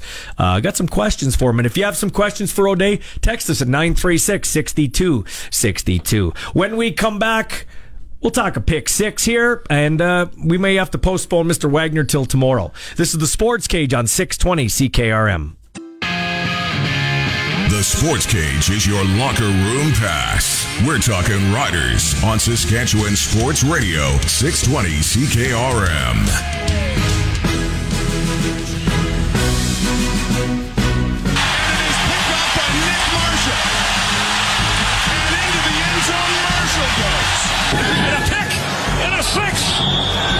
It's going to be a touchdown for Chandon Sullivan. It's Sorensen to the house. A pick six. Time now for another Pick Six with Ballsy and Friends as they give their take on six sports topics of the day. All right, well, Justin Dunk reported on this yesterday, sitting down with Jeremy O'Day about Kian Schaffer Baker and the fact he's going to be out, missed the start of the season with a hip injury. Uh, but it was actually first broken by our friend Jason Victor, who listens to the show from the Rider Rider fan page. So I'll give him props. I didn't announce it when he told me about it. I just, uh, I think he heard from actually Kian Schaffer Baker's mom, to be quite honest with you, or, or a relative. But I didn't say anything because sometimes I just sit on stuff because in the role as the voice of the Riders, kind of got to tread lightly with some team sensitive information. But kudos to Jason for having that and his page and supporting the Riders. And then Justin Dunk reported on it yesterday. Number two in the pick six, we've kind of elaborated on this. We asked for it, we got it. You don't. A lot of times when you wish for something, it doesn't happen. It did last night. Outstanding, Shohei Ohtani, our clutch performer today, striking out his teammate Mike Trout. What's kind of funny but sad at the same time is those two guys finally playing a big game against each other. They've just been in the wilderness in Anaheim. NHL, you're missing the boat. Let's get ourselves a best on best. Come on, let's go. NHL Players Association unveiled its 2022-2023 NHLPA player poll. 626 players took part in this zinger, uh, asking questions like this. If you needed to win one game, give me the goalie at 52.3%, Andrei Vasilevskiy of Tampa. That's why they got a puncher's chance in the playoffs, even though it's been a down season for them. In a must win game, which forward do you think will be the most impactful by a long shot? It's Connor McDavid. Uh, who's the top defenseman in the game is voted on by peers. Cale Makar by a long shot. Second and a distant second, Victor Hedman. Who's the best stick handler? This is a bit surprising. Uh, Mid 30s, Patrick Kane at 46.1%. Patrick Kane. Connor was second at 28.7%. Who's the best passer? This is no surprise. Number one, Leon Draisaitl, 25% of the votes. Patrick Kane second at 13%. I wonder where. Sidney Crosby fits on that scale. He wasn't there, but he is here. Who's the most complete player? Sid the Kid. He's not a kid anymore. 30, well, he is to me. 30.1%. Patrice Bergeron. The old graybeard with Boston, 18.8%. Who's the, which player do you least enjoy playing against?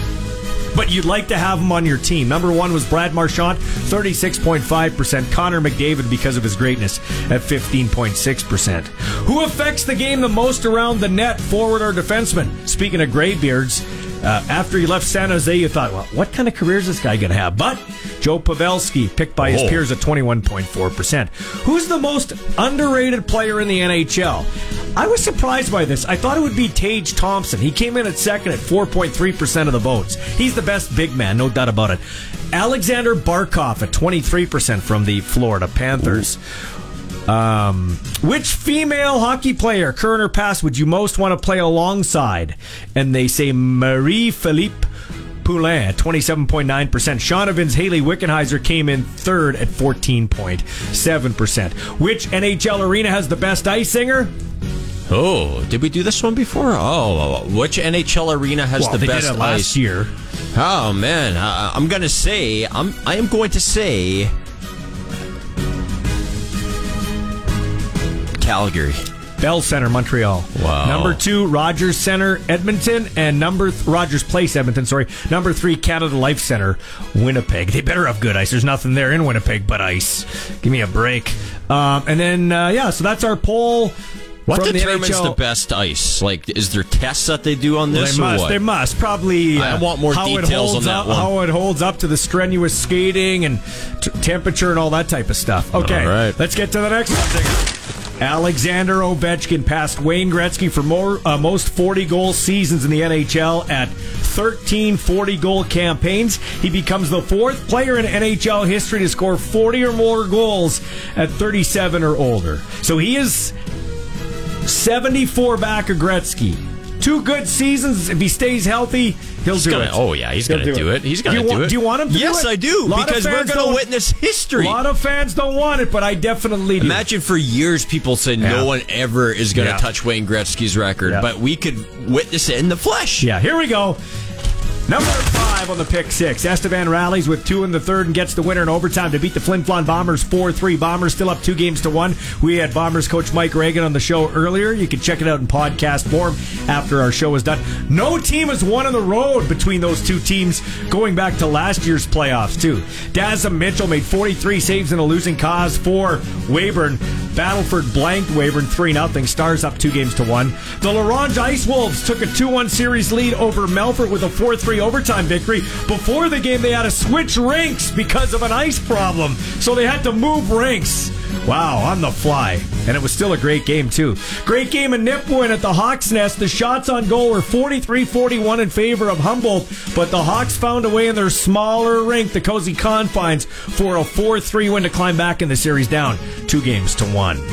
And I got a text here, people laughing at me because yesterday I had said the Argos have the third best unis in the Canadian Football League. Somebody said maybe the third best in the East Division. So Zinger, here's here's my best jerseys in order. All right, let's From go. nine all the way up to one.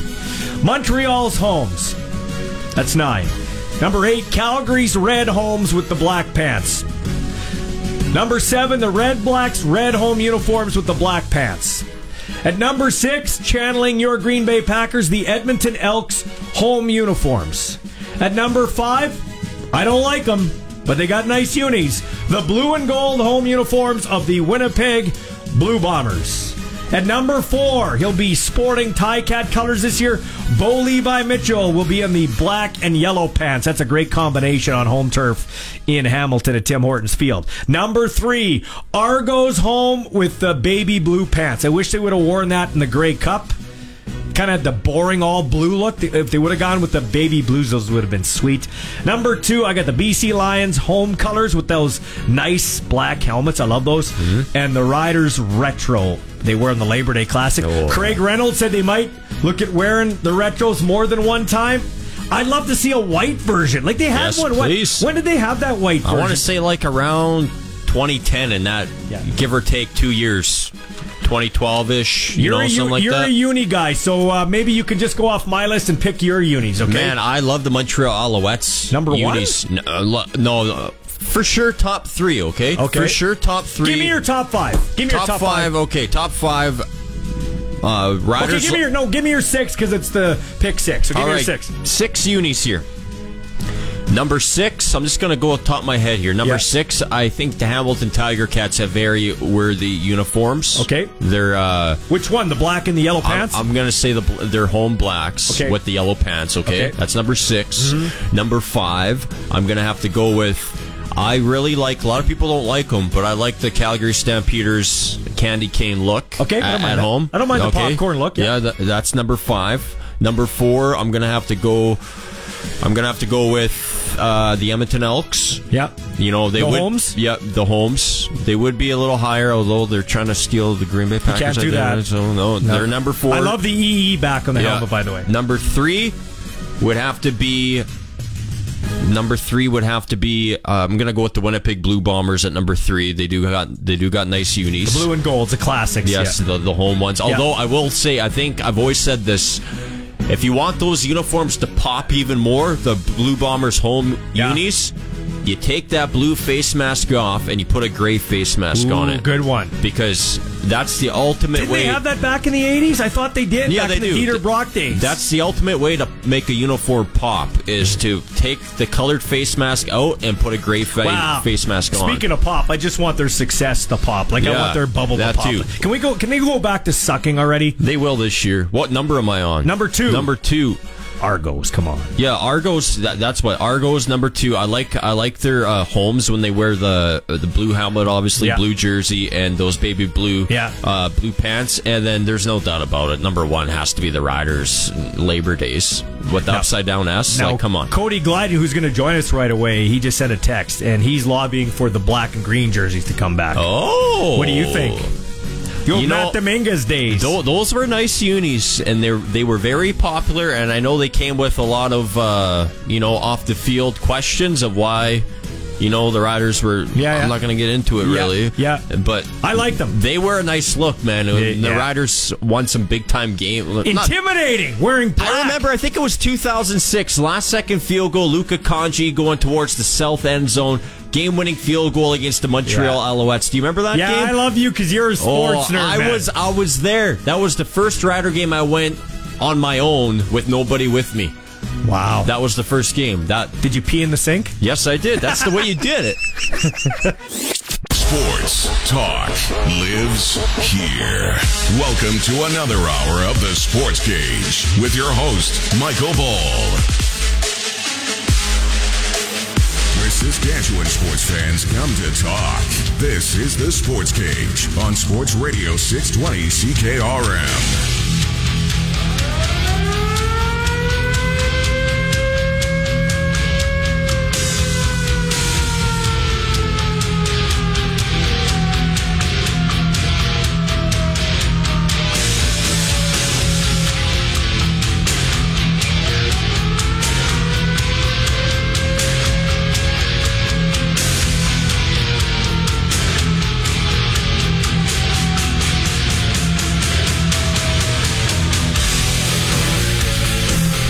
Yeah.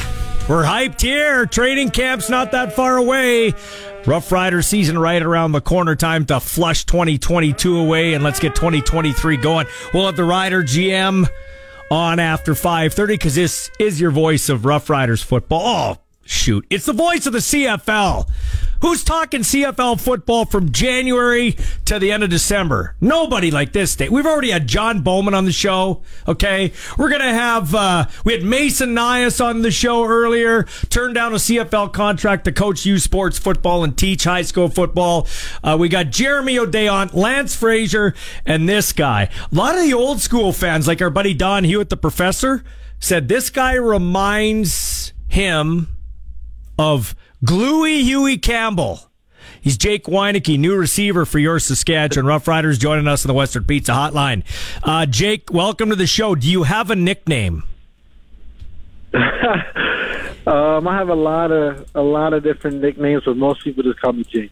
Okay, well, Jake, that's pretty boring. Like, no Jake the Snake, no Jake the Rake. He's raking in passes, nothing like that. My teammates in Montreal call me TD Jake. T- I love it. I love it. I love it. So you had a bit of you had a bit of a down year last year. Uh, a lot of it had to do with injuries. You had a hamstring problem, and just talk about. You know, you could say, "Well, I'm healthy, I'm back," but I don't think you're ever healthy uh, as a receiver when you get those nagging like leg injuries like that. Yeah, definitely. I mean, uh, I think I do a lot to, to take care of my body. I missed missed training camp with the injury and came back, and yeah, I wasn't super healthy. I think to start the season, and then yeah, we just had a lot a lot going on. I mean, uh, Coach Khari uh, got fired after uh, like four games, and new coaching staff trying to build trust, and they hadn't really seen me, and just trying to uh, take kind of took the whole year to kind of to get going and kind of build that trust back with uh, the new coaches and uh, and also just making sure that I'm I'm healthy and, and playing uh, myself every day. Jake Wieneke, give me the number one reason, maybe besides money, why you signed here in Saskatchewan. I would say just like the the people and the organization and just just the culture of the whole city.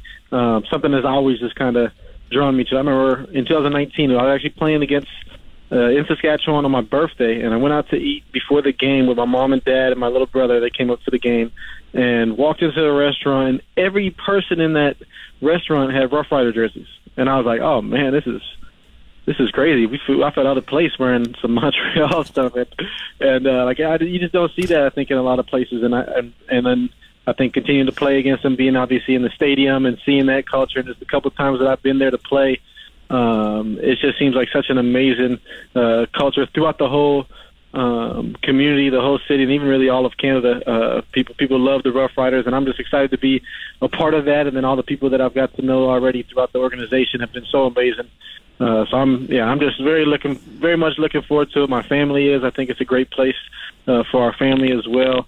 Um, just excited for the, the way of life and everything. So. Where does your personality come from? That's maybe sounds like a dumb question, but I've talked to more than more than a few people that say Jake is a good dude. They say Trevor Harris is a good dude and Jake is a good dude. Where does that good dude mentality or personality come from? Man, I would just say I try to I try to align everything I do uh, with the Lord. I try to I strive to be like Jesus. I fail uh, daily in a lot of things that I that I do, but um, man, I try to be try to imitate Him the best that I can. And, and so any good in me, that's that's that's from the Lord. That's from God. So uh, and Trevor Harris and been great people in my life. Trevor Harris is an amazing friend and mentor of mine, and, and so I love playing with him, yes, but even just growing with him uh, as a man, and just the more I'm, I'm surrounded by him, uh, the better uh, man I become. So, I think great people in my life, and, and most of all, the Lord. Did you know? Like, do you guys you guys talk? You're humanoids. You talk. Did, did you did you talk to him and say, "Hey, are you going? Where are you going? Are you are you going to Saskatchewan? Maybe I'm going to lean there." Was a little talk like that behind the scenes? I mean, yeah, we we we communicated throughout the whole offseason. I even got to see him. We actually both went down to a conference in St. Louis and got to to speak together. Uh, and uh, yeah, we even talked to them before free agency even started, and we didn't even know we had no idea what was going to happen. And I was just I was remember telling him I was like, man, it'd be so so awesome to go to Sask. And he'd be like, yeah, that'd be awesome. And and then a couple months later, uh, find out we both get to go there, and and uh, yeah, definitely excited to get to play with him again and continue to grow with him. We got families uh, by the same stages. Uh, got both have two kids, one on the way, and and just really enjoy enjoy getting to know him and, and his family over the last couple of years. And so I'm I'm excited to play with him and continue to grow on the field as well. Does your family come up here with you? Will they come? Will they travel up here with you? Yep, yep. My family always comes up, so yeah, we're we're looking forward to to being in Regina and just uh, seeing seeing the city and, and enjoying the summer up there. So your quarterback Trevor Harris, I was reading an old article said this guy when he's healthy is a top 5 receiver in the league. Do you do you believe you're a top 5 receiver in the league, Jake, and why? I definitely do. Uh, I, I think uh, for for a lot of reasons. Um, I would say one thing, uh, something I just know about myself is I'm just going to come come to work every day and do whatever uh, I can to help the team on the side to get better every single day. And and and I just think that I can do a lot of different things to to help the team. And and and I'm very just confident in in my abilities, knowing that whenever the ball comes my way, uh, pride myself on on catching it and, and, and, making plays. What's the one route, Jake Wieneke, that nobody will be able to defend Trevor Harris and and, and TD Jake on? What's that one route? whatever, whatever, whatever the coach calls. Oh, come on, Wieneke. Don't, don't, don't listen. I want to know what I'm looking for when I'm calling the games here. Like, where, if, if you, if you need to get open and move the sticks, what's the one route that you feel most comfortable running? Let me word it that way feel most comfortable running. I don't know. I'm pretty confident in a lot of a lot of different routes, but I think what my favorite thing, uh, especially I've been in the slot the last couple of years. I think I'm gonna be in the slot again this year. Is just uh, anything that I have options. If I can, uh, like even even a couple different routes that look the same. Mm-hmm. Um, I think it's just very hard to guard. Um, I can I can dress it up the same and say I have an out route and a in route at both at the same depth. Say it's at both at like ten yards. Mm-hmm. Uh, I know that's going to be really hard to guard because they don't know where I'm going. Two way go. Do, and I'm going to make them think I'm doing the opposite. Yeah. Yeah, two way go. Love it, man. I love it. And uh, talk about playing with Harris. You you mentioned that he, you speak together, your friend, same same thing in your life, and you talked about uh, maybe playing in Sask. But how important is it to come to a new place, but know that quarterback, and just talk about that chemistry between you and Trevor Harris? Definitely. I mean, I think it takes time with a quarterback and receiver just to kind of understand how uh, for especially for a quarterback to understand how our receivers running routes, how he's getting open, just the timing there, and then also for us understanding how how the quarterback's thinking, how he wants things ran, and and, and just how he's going to deliver the throws. So I think it's just uh, super important to just kind of have that. And yeah, I've been playing with him for a year and a half, so we've had a lot of a lot of reps, and, and it's been fun to grow and and even just learn from him daily. I mean, he's such a such a smart guy. I mean, I think you know that probably anybody that's been around him or watched him play, um, he's he's as smart as they get, and, and he's as intentional as it gets about just his preparation and, and just the way that uh, he knows what everybody's doing. He knows what the defense is doing, and and he's he just uh, it all stems from his preparation. I think just he knows what's going to happen before the game even starts. And then when the game unfolds, he'll tell you exactly what's going to happen at certain times, what coverages to expect, all these different things and and it happens, and it's just it blows your mind sometimes. It's like, man, like how does he know that? Because he prepares. Are you going to get number nine? Uh, I think I'll be number one. Uh, nine and nineteen are both taken. I was nineteen in high school and college, and I've been nine uh, for a while. So uh, going Yeah. to number one. Dolegala's got nine, I think. Yeah, so you're going to be number one. That's good. I like that. Taking Shaq's old Yeah. number and number number one in your heart, number one in the program. It's TD Jake. I can't wait to call your first touchdown as a Saskatchewan Rough Rider. Uh, we'll check you out at training camp. Can't wait to see you in the in person. Yeah, I can't wait. It's gonna it's gonna be so much fun. It's gonna be a fun season, and I just can't wait to to get this ass and get going. Jake Wieneke joining us. Thanks, man. Take care. Yep, thank you, appreciate it. We're going to check in with the Ottawa Red Blacks at the Combine, which opened today in Edmonton. This is the Sports Cage on 620 CKRM. Nobody covers your team like our team. This is the Sports Cage on the mighty 620 CKRM. The busy show coming up after 5.30. The GM of your Rough Riders, Jeremy O'Day from the Combine in Edmonton. And where are they now Wednesday?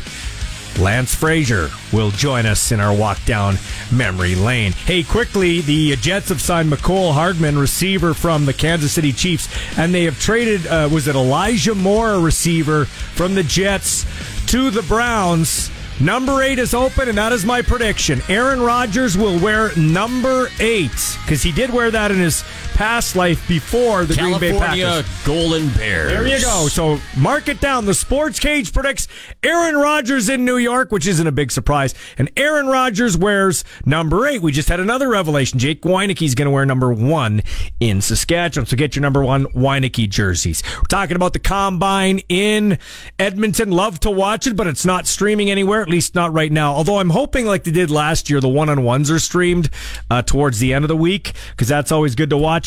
Uh, but the first draft pick is held by the Ottawa Red Blacks, and Shawn Burke was asked about that and other things at the combine.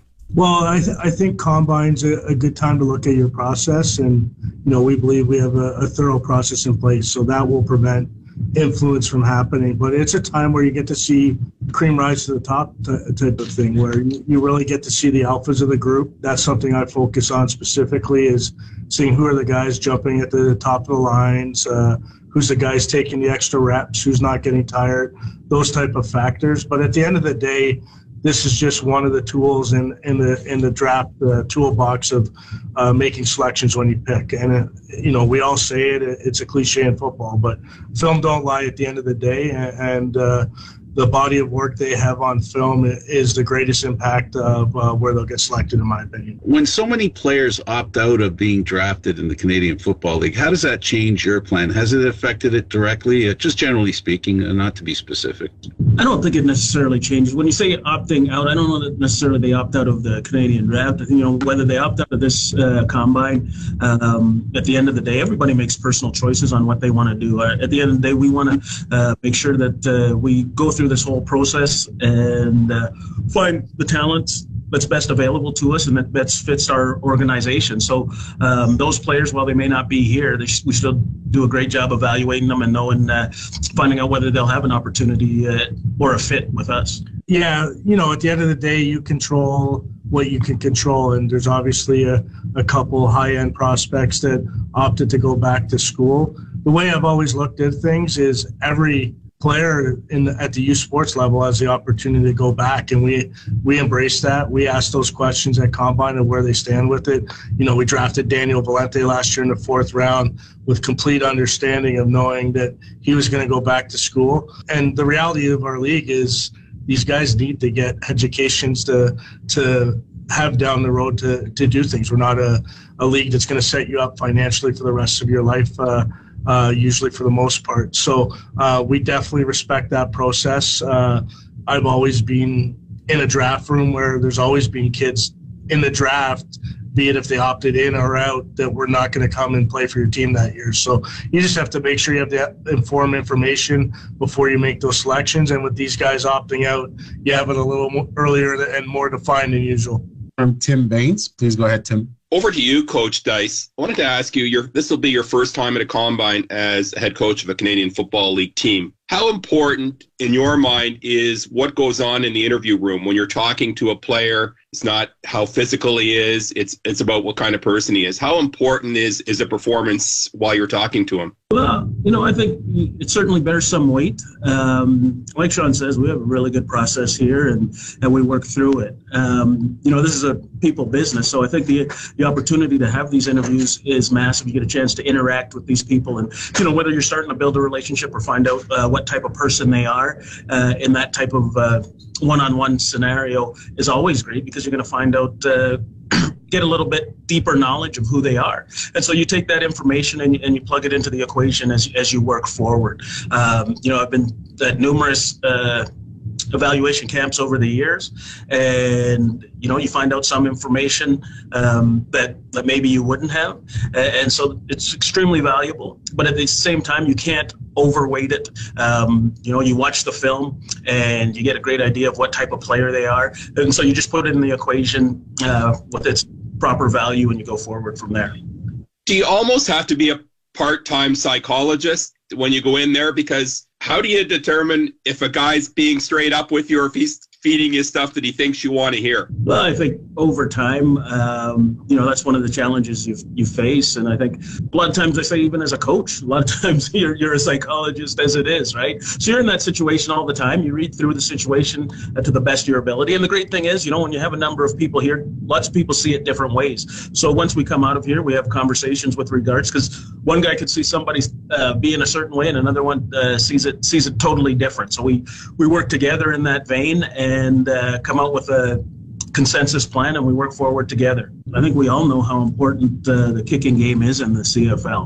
And uh, when you have the opportunity, uh, you know, like we have to have um, who are good people and uh, good leaders in the organization, you would, you would like to keep them uh, keep them around. And, you know, no, no different than uh, a lot of other positions. when you have stability like that, you know, free. Everyone talks about free agency, going out and getting the other guys. Most important thing, Shawn says it all the time, is making sure you keep keep the ones in your building. And uh, at, at, the kicking position, you know, we're blessed to have two guys that uh, we'd like to keep around uh, for a while. Well, Shawn, Shawn, just wondering, uh, did you get any calls uh, about that first overall pick? Has any team tried their luck to get, get that pick? Well, I, I don't discuss too much like that in the in the public, but I think I was asked about it maybe by someone else a couple weeks ago. I, I think the reality is this weekend with getting a, a, bunch of people together and seeing the prospects and the verification out of it the last month the draft really heats up uh, uh, and you saw that with the nfl obviously is uh, they got out of the combine and then the, the pick uh, was traded uh, about seven to 10 days later. I, I, don't know if that's ever happened that quickly in our league, but when you get a bunch of like minded people together that like to discuss things, you can occupy a lot of time, be it rules committee or scenarios that can help your football club. That's the Ottawa Redblacks GM Burke and the head coach Bob Dyce, Uh, their media availability this week from the CFL Combine coming up after our Pat chat on the other side and 5:30 News. We'll hear from the Rough Riders GM Jeremy O'Day on the Sports Cage here in the Voice of Saskatchewan 620 CKRM. Sports ticker for Busy Bee Overhead. Busy Bee will repair or replace your residential or commercial garage door so you don't get stuck in or out. Catch the buzz. Busy Bee Doors. The garage door specialists. Well, the New York Jets, they're making some deals today. They're signing players, they're making trades, and Noah has not to, nothing to do with Aaron Rodgers, okay? Nothing to do with him. Jets are trading Elijah Moore and their third round pick to the Browns for their second round pick, and it doesn't stop there. Mecole Hardman has agreed to terms with the Jets on a one year deal. Let's head ringside and check in with the oldest major junior hockey team in Canada. This is Pat Chats from your official voice of the Regina Pats, 620 CKRM. And Pat Chats for the Canadian Brewhouse. Get free eats, deals, and prizes when you download the free Canadian Brewhouse app from Google Play or the App Store. Last Saturday, the Pats officially clinched the playoff spot for the first time since 2018 with a 7-3 rout of Moose Jaw. The next day, Connor Bedard lit up the scoreboard with his 70th goal of the season in a 4-2 win at Saskatoon. He became the first Pat since Dale Derkach to accomplish that feat. Well, this past weekend was pretty exciting, but it's going to get even better coming up here in the playoffs. The Pats open up the 2023 postseason on the road with the first two playoff games at home scheduled for April 4th and April 5th. Playoff packages for season ticket holders are currently on sale via your My Pats account. Season ticket holders have until 10 a.m. on Monday to secure their seats for the first round of the playoffs. If the first round package is not purchased by 10 a.m. on Monday, they go on sale to the general public. Go Pats, go! Where Saskatchewan sports fans come to talk. This is the Sports Cage on Sports Radio 620 CKRM. Ah, yes. Into the last half an hour of the show, just waiting for Jeremy O'Day to ring us up. He's going to call us from the CFL Combine, general manager of your Saskatchewan Roughriders. Get to a few of the questions from the fans. Also, hear from Lance Frazier. Lance Frazier of uh, well, former Saskatchewan Roughrider, now a high school coach and athletic director in the Philly area. But let us, without further ado, head out in the Western Pizza hotline. Get it hot, get it fast. Western Pizza. General manager of the Roughriders, Jeremy O'Day. Jeremy, thanks for taking time and giving me a shout out. Yeah, for sure, Michael. How are you, man? Doing great, man. Doing real well. Uh, listen, right off the right off the hop here, Steve wants to know what are you looking for, uh, listener Steve? What are you looking for for the third overall pick or with the third overall pick? Best player or position? Well, we traditionally we go best player, um, and sometimes it would be you know if it's if it's close and you have a couple guys that are close, then you might go you might look at your actually your your, posi- your positional needs. Um, but for more for most cases, it's the best player. But you know, if you're stacked at one position and the next best player is in that position, then you you don't want to draft the same guy in that position, right? So, you know, sometimes you'll you'll change up your draft board just a little bit because you have strength in a certain area. Where's the strength of this draft, Jeremy, in terms of position group? Well, it's you know, it just I think that just depends on whether you're you're counting all the guys that are that are in the draft and guys that will be getting signed in the NFL, but you know, I think overall there's you know there's a good group of defensive linemen, uh, solid group of linebackers, but there's there's good players in every position. I think what's what's a little bit different in this one is there's a there's a strong number of guys that are going to get drafted in the NFL, um, more so than I remember in the past that are that are really going to be um, not off your board, but they're going to be dropped down because they're going to they're going to get their chances in the NFL. So that's uh, that's my next question, Jeremy. Does your does your first pick, third overall, uh, need to be a guy that comes to camp this year? Um, you'd like them to. You, you definitely would like them to, Michael. But you, you know, it's one of those situations where um, we don't actually feel like we're um, in terrible position at, at any position in, for our Canadian depth and, and where we're at. We've got some good players in, in each of our ratio changing positions, and um, so we have flexibility to to do what we want. Obviously, there's some areas we want to improve and get better at, but um, you know, it's all just a matter of you know what will be there at three, whether we're we'd stay at three, whether we would move. Mm-hmm. Um, all that's kind of yet to be determined, but um, yeah, that's that's where we're at right now. Can your can a combine uh, one way or the other really change your opinion that way? Whether you move down or or or make a make a move to move up, and and how much stock do you put into the combine? Um, I don't know if the the combine's going to be the determining factor whether you would move move from where you're positioned in the draft or, or you know look at moving up or down. Um, but I, I would say that it definitely it definitely does you know tilt your draft board or change your draft board, and, and both ways um, it could be for the better or for the worst. You know, I, I think that you know sometimes you come here after you watch film on guys and you're excited about them, and maybe they don't test or athletically they don't show as good as you had hoped, um, and it could it could hurt them in the in the uh, in your on your draft board, but vice versa, there could be a guy that um, you know for for whatever reason um, didn't have the the numbers uh, in, in university that you thought they would have, or um, you know you, you you look at Keenan uh, Schaffer Baker, which um, you know he didn't have you know these outstanding numbers, but he also had limited opportunities, and something that we kind of caught on to watching the film was you know the opportunities that were coming his way. And um, you know whether whether the the balls were accurate that were being thrown to him, and um, you know so we we actually you know his combine helped, but if in his case he actually had had a limited combine because he went to a regional and then it was a COVID year. So um, Dakota Shepley's a guy that I used before that you know that we liked on tape, but when he came to the combine, he really um, set himself apart physically, um, uh, and, and that that really raised his stock coming out of the combine. So you want to be careful not to to lower a guy too much if the tape's really good. You don't want to get fooled and you know, if a guy can't run a 40 as fast as you want him to, you, you know, you still got to watch the tape and make sure that you're weighing heavily on the film. Jeremy, um, are you like other uh, personnel guys in the league where you're a little surprised that some people have opted out uh, and, and, you know, are going to go in 2024 instead of this year?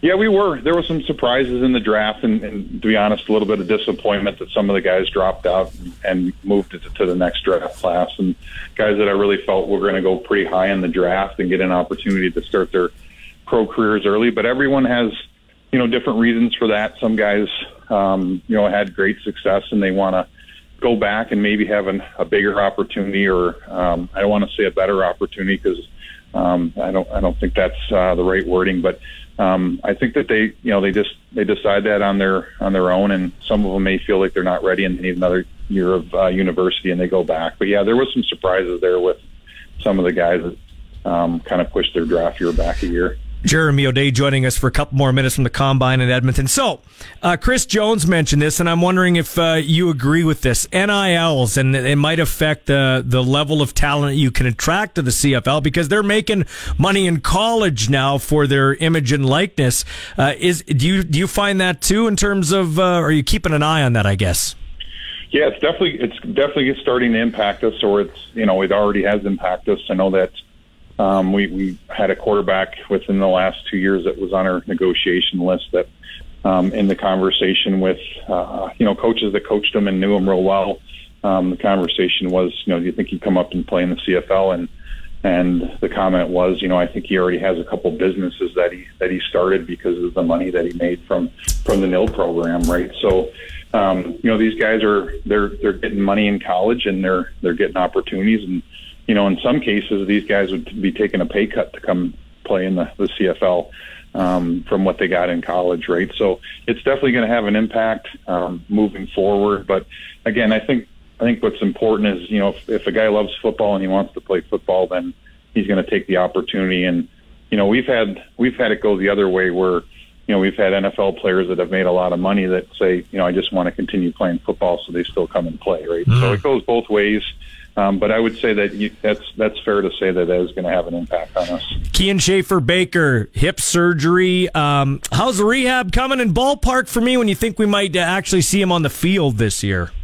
Yeah, so yeah, so Keenan he, he had uh, he had hip surgery. Um, I think just a little over two or three weeks ago, um, shortly after he did all of his NFL workouts, and um, really kind of right after free agency opened up, he he had surgery, and so he's a few weeks into his uh, his recovery, and he's doing well. He's in there working uh, with their trainers and and improving each day and working hard to get back. And I think he's you know Keenan's a he's a positive guy, and he's um, you know he's just excited to to have it fixed and and to start working towards getting back on the field. So it's kind of TBD to be returned. Um, there's possibility that it could be you know up to six weeks, and um, you know it's just a lot to a lot to be yet to be determined on how everything goes with the rehab, but we do expect them to miss uh, um, at least the first third of the season. But that's one area you address. We had Jake Wieneke on a little earlier, and he's poised to a rebound from last year. Thinks he's a top five receiver in the league. How do you feel about the group in the interim till KSB gets back? Yeah, I think we're still in good shape. I really do. Um, when you look at Brayden Lenius that we brought back that, that that went to the NFL and came back to us. Um, Sam Emilus that we drafted in the first round uh, last year. We think he's got the potential to be a really good receiver. So, um, you know, we uh, we added Ruskeson uh, in free agents. We have Mitch Picton, so we, we feel like we're in good shape uh, with the Canadians um, until until Shafe gets back. And then the Americans, as you can tell, we we went and um, kind of changed the whole look of our receiving corps with with adding Jake and uh, Shawn Bane as a speed guy, and then uh, we're happy that we got Derel Walker later. And in free agency. So we've got a good group of, you know, veteran guys. We've got a, a guy that's kind of in the, the middle of his career in Jake, and then a, a younger uh, younger guy in Bane that's you know just kind of starting out in his career in the CFL. So we feel good about it. We're we're also you know hoping that some of the guys that we had from last year, the the, the Tevin Joneses and Chester Wees, those are good. They're good football players. They're going to compete uh, with those guys as well, and um, they also bring a lot to the table. And and then we got to recruit as well. All right, yeah, absolutely. And lastly, Jeremy, we'll end on this one. Uh, What about uh, what you did on the O line? I mean, I was pretty happy uh, from my standpoint. Godber comes in here. I think Philip Blake obviously is a nice Swiss Army knife on the offensive line, and then you got the Americans, kind of Patassi, Hawkins, and Lofton, just to name three. Yeah, we we, we want to. You know, it was it wasn't a, a real um, heavy. Similar to last year. It wasn't real heavy with American tackles. I think you know there was um, you know, a couple American tackles that that we were um, you know we were definitely in on. Um, and then as time went on, we felt like um, you know we weren't going to have an opportunity to sign those guys. But um, you know, Philip Blake just brings a, a, a, a whole bunch to the table because he can play all five spots. He can really play any position on the O line, and and he's really good at it. He's a, he's a physical player, um, guy that's you know played for a long time. He was a third round pick in the NFL, but um, you know has the experience. Um, what caught our eye to bringing him back is just watching him play tackle, a position that we we want to improve at, right? So um, he did a nice job in in two thirds of the season playing tackle.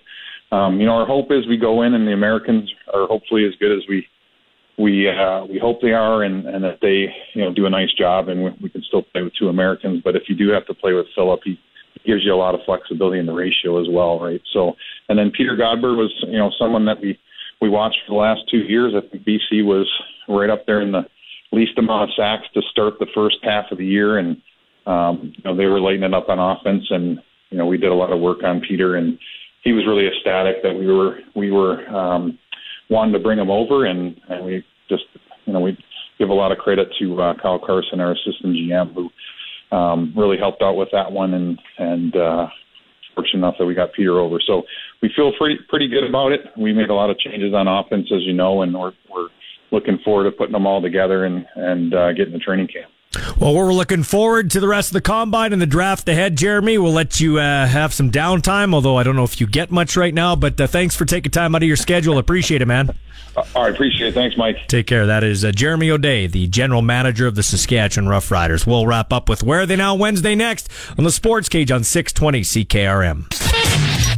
This day in sports history brought to you by Capital Ford Lincoln on the corner of Rochdale and Pasqua. March 22nd, 1969. UCLA wins the men's basketball championship, beating Purdue to complete the three-peat. Lou Alcindor is named the tournament MOP. They're the names we speak with reverence or scream out loud. The names that help define us, inspire us, and build the game that we all love. Each Wednesday on the Sports Cage, we flash to the past with a legend to see if there is indeed life beyond the scoreboard. This is Where Are They Now? And in our Where Are They Now segment here, we're talking with Lance Frazier, my old buddy from the radio and from Rider Lore. How are you today, Lance? Hey man, hey, living the dream, ballsy. Good to be back on. Uh, trying to thaw out, you know, from the winter mm-hmm. here in uh, Philly. Mm-hmm. Uh, otherwise, you know, life is good. You're in a great sports area, Philly. Uh, what are you doing there now? Just to re uh, re uh, engage the fans with that. I am working at a high school in uh, Pennsylvania, Kennett Square, Pennsylvania, Kennett High School. I'm the uh, assistant athletic director here. Uh, been here. This is my fifth year, man. Time is flying. Uh, and also the uh, head football coach here at the high school. Wow, it's kind of like the GM and the coach. That's kind of interesting. Yeah, yeah, it's, a conflict of interest. I'll tell you that. Um, so I, I get to hear both sides. You know, the coach side, the uh, the parent side, and then you know, um, you know, the scheduling and all of that stuff with the officials and teams and buses and all of that stuff too uh, with the AD piece as well. So uh, it's fun. It's fun. I'm always around sports, um, always around the kids, uh, which is uh, my passion. So Mm. yeah, man, I, I couldn't I couldn't complain. Do you aspire to go higher? Like, what's your end game, Lance Frazier? College football. That's my that's my next move. Uh, you know, Lord willing, uh, and the stars align. Uh, I would love to, you know, coach at the next level. Uh, haven't really thought about it from the professional ranks, but I, I do know Uh, I, I want to continue to work with young men and pour, you know, wisdom into them and, and prepare them, you know, on the field and then also off the field. Uh, so hopefully, hopefully college is the next step. Lance, how do you go from running back? You came up as in the offensive backfield to going to the defensive backfield.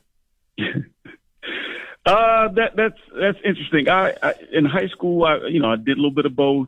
Uh, you know, practiced at you know offense, running back, and a little bit of receiver, and played at D back on Friday night. So I did both. Um, and then I got to college, never took another offensive snap. They they knew right away I was recruited by most schools as a defensive back. I only had two schools recruit me as an offensive player, uh, slot receiver um, and that was all she wrote. You know, got to college, played well at D back, and and and that was it. I, I came in kicking and screaming. Though. I did not want to to play defense at all. I, I thought for sure, like every kid that picks up a football, that you know, I'm an offensive player and I'm going to score touchdowns. Mm, yeah, it's crazy, man. My son was a receiver all through high school uh, made the switch to defensive back. So he's playing safety in NCAA football. And he said, you know, dad, I have a new appreciation for defensive back. That is, uh, that is way tougher than receiver. Yeah, oh, yeah, it's impossible. And it's like, uh, every year there's some sort of rule change in football that, that makes it suck for a defender. And especially if you're trying to cover receivers. If, if you're trying to sack the quarterback or cover somebody, you know, it's like like they they go to some lab every year, some meeting room, some boardroom, and try to figure out how to make this game tougher for those guys. Yeah, Lance Frazier, uh, what was your welcome to the NFL moment when you got on the field and took meaningful snaps with the Dallas Cowboys? My welcome to the NFL moment was a Monday night uh, in Dallas uh, versus the Eagles with with Terrell Owens over there on the other side of the ball. Um, I was a, a, a punt returner and a starting uh, right corner, and uh, I muffed two punts. the lights were a little too bright. Trying to run every ball I got back, and I muffed two punts. Then there was an in and around. T.O. was running the reverse, and he didn't see me coming. I'm thinking I'm going to light him up. I'm going to knock him out. And I did. I hit him pretty hard, and I got up and celebrated. And then it felt like somebody stabbed me in my ribs uh, and they had to literally drag me off the field. Uh, torn car- cartilage, um, some of the most excruciating pain I've ever felt. Uh, that was my intro to the league. You're a little bit too small, and T.O. is a beast, and he's hard to take down, even if you don't, even if he doesn't see you. Was that one of the times maybe he didn't trash talk though, because you whipped them good? Uh, he he popped up like I, I was like a flea or a mosquito. Like he popped up, he didn't even notice he got hit hard. So he kind of like just brushed me off and ran to the huddle. Like it didn't matter. Hey, uh, were you dep- Yeah, were yeah. you depressed when you had to come to the CFL? You didn't know much about Canada, probably, or the CFL game. You're at the highest of highs, playing uh, uh, an NFC East match, the America's team against the Eagles, and now you got to come to the CFL. No, I'll be honest with you. It, it was quite the opposite. It was very humbling to me uh, coming to Canada and playing the position of D back. Like we just talked about, it always gets a bit harder. You know, when guys get to run, you know, 20 yard head start at you full speed and you, they want you to bump and run and all of that stuff. Like, I'm like, how do people actually do this? So, you know, playing that position was actually harder to me than it was to play, you know, uh, you know, football south of the border. Um, so it took it took me some time to get the timing down with all of that motion, and then plus the angles are different because the field is a bit wider and longer. So the trajectory of the ball, the angles that you used to take on the ball to, to, to make a play on it changed. So it, it literally took me um, almost a full season to kind of get that down. So I, I had tremendous respect for the CFL game when I got there, um, and uh, was was actually very happy and comfortable you know, with the choice after I made it. You know, a lot, lot less politics. I know we have the, uh, you know, the um, the ratio thing to, to fight, um, but you know, that's that's like going camping if you, if you compare it to football in the NFL. Mm, yeah, that's a good point. Lance Frazier joining us here, and where are they now? Uh, what was your first impression of just like Regina, Saskatchewan, the fan base? Uh, it, it was like none other. It actually um reminded me more of like uh that college atmosphere, you know, where where you know like the the the town is all the whole province actually is is is geared up and really really genuinely excited and pumped up for games. Um, you know, the NFL is a little little bit different. Uh, it's a little bit more professional, you know. But I, I, unless you unless you come to Philly, don't get me wrong, Philly fans are nuts. yeah. But um, the, the the fans in, in Regina was was you know they were there. I think we went on that streak when I was there where we had uh, X amount of games uh, sold out in a row. Mm-hmm. Um, it just it just was electric. Like you knew, like you can actually feel the heartbeat and the pulse of the uh, of the province and, and how much pride they took in, in, into that that franchise. What sticks with you more? A Grey Cup win in 07 when you joined the team or two Grey Cup losses, especially that 09 one? Uh, it's always going to be the win. You know, it's always going to be the win. I remember that that game in Toronto, 07, Winnipeg. Um, you know, so much uh, pageantry around it with you know Kent Austin coming back, um, being the last person or the last quarterback to win uh, a Grey Cup for the province, and uh, having him as as the leader of that squad, and just just to build up all year. You know, you, you set out a goal and and you know a, a dream, and and you come together as a team, and just that whole process. It was it was bigger than the game. It was like how we got there that year. You know, we hit some bumps in the road early, and you know, we always said it's the team that's the hottest at the end is, is the ones that are going to win the championship. So no matter what happened, you know, early in the season, it's the teams that got the hottest, and we were hot. Hey, are you still an advocate for our league and what you do now uh, when you're talking to the young guys? And hey, I know you have a dream to play in the NFL, but there's this to do too if you want. Always, man, always. I'm, I'm a huge advocate, you know, of that league, man. And and it's funny, like, so my son is, is in college now, Mm-hmm. uh, playing playing D back right now, and uh, you know, he's already said to me, Dad, you know, if I don't if I don't go to you know, one of these leagues down here, you know, because now we have like seven of them, it seems. the XFL, the the USFL, and you know, there's, there's all kind of leagues to play in and opportunities. But you know, even he is like, you know, Dad, I'll, I'll go to the CFL in heartbeat. Like I'm actually looking forward to having an opportunity to go. So, you know, between him and you know my guys here that I coach, and like you said, anybody that I can. You know, get in front of. You know, there, there's a lot of opportunities out there for you to continue to play really, really good football and you'll be surprised about how awesome the ball is in Canada. You are a great uh, person to ask these last two questions to. First off, give me um, some advice for uh, youth coaches, youth football coaches. What makes a good coach at the youth football level, high school, junior high, that type of thing? Uh, forget all the X's and O's. If, if if you're stepping out there on the field, you'll get those. They'll come to you. Uh, the most important part is the relationships that you build. And I know that's cliche, and we hear we're starting to hear that more and more. Uh, it's about the culture that you set, the relationships that you build. Um, once that's strongly in place, the kids will run through a brick wall for you. They're going to execute, you know, your scheme no matter how uh, advanced it is or, or, or whatever. It doesn't really matter. If if they're going to execute it, they're going to execute it for the guy that they trust and really feel like they they've created some type of a bond with, and that the culture is clear, um, and and and and everybody understands it, you know, and they're willing to they're willing to protect it with their own life. Lastly, Lance, what advice do you have for the up and coming player listening to this, for a guy like your son, uh, but people listening to this, young players? What kind of advice does Lance Frazier have? uh, always be a student of the game and be willing to sacrifice your time, your your your everything for, you know, whatever you want this to be. You know, you got to outwork everybody. You got to out prepare everybody. You know, it's not always about height, weight, speed. You know, uh, I I wasn't a height, weight, speed guy, but I outworked everybody. I was smarter than everybody. Um, and then also find you a great mentor or mentors, borrow from their game. You know, uh, I had guys like Eddie Davis and Omar Morgan who, who really helped accelerate my success in the CFL. Lance, it was great catching up with you again. Thanks, man. Thank you, guys. I love that guy, man. Number 15 to the sky. Love it. One five, baby. One five to the sky. I love when we sign him from Dallas.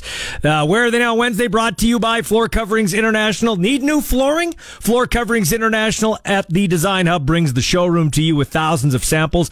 Visit floorcoveringsinternational.com today. It's been such a busy show. We are over time, so we're out of here. We'll talk to you tomorrow. Today's sports cage has come to a close. Miss a segment? Download or stream the podcast now at sportscage.ca. Get your sports straight from the source. 620 CKRM.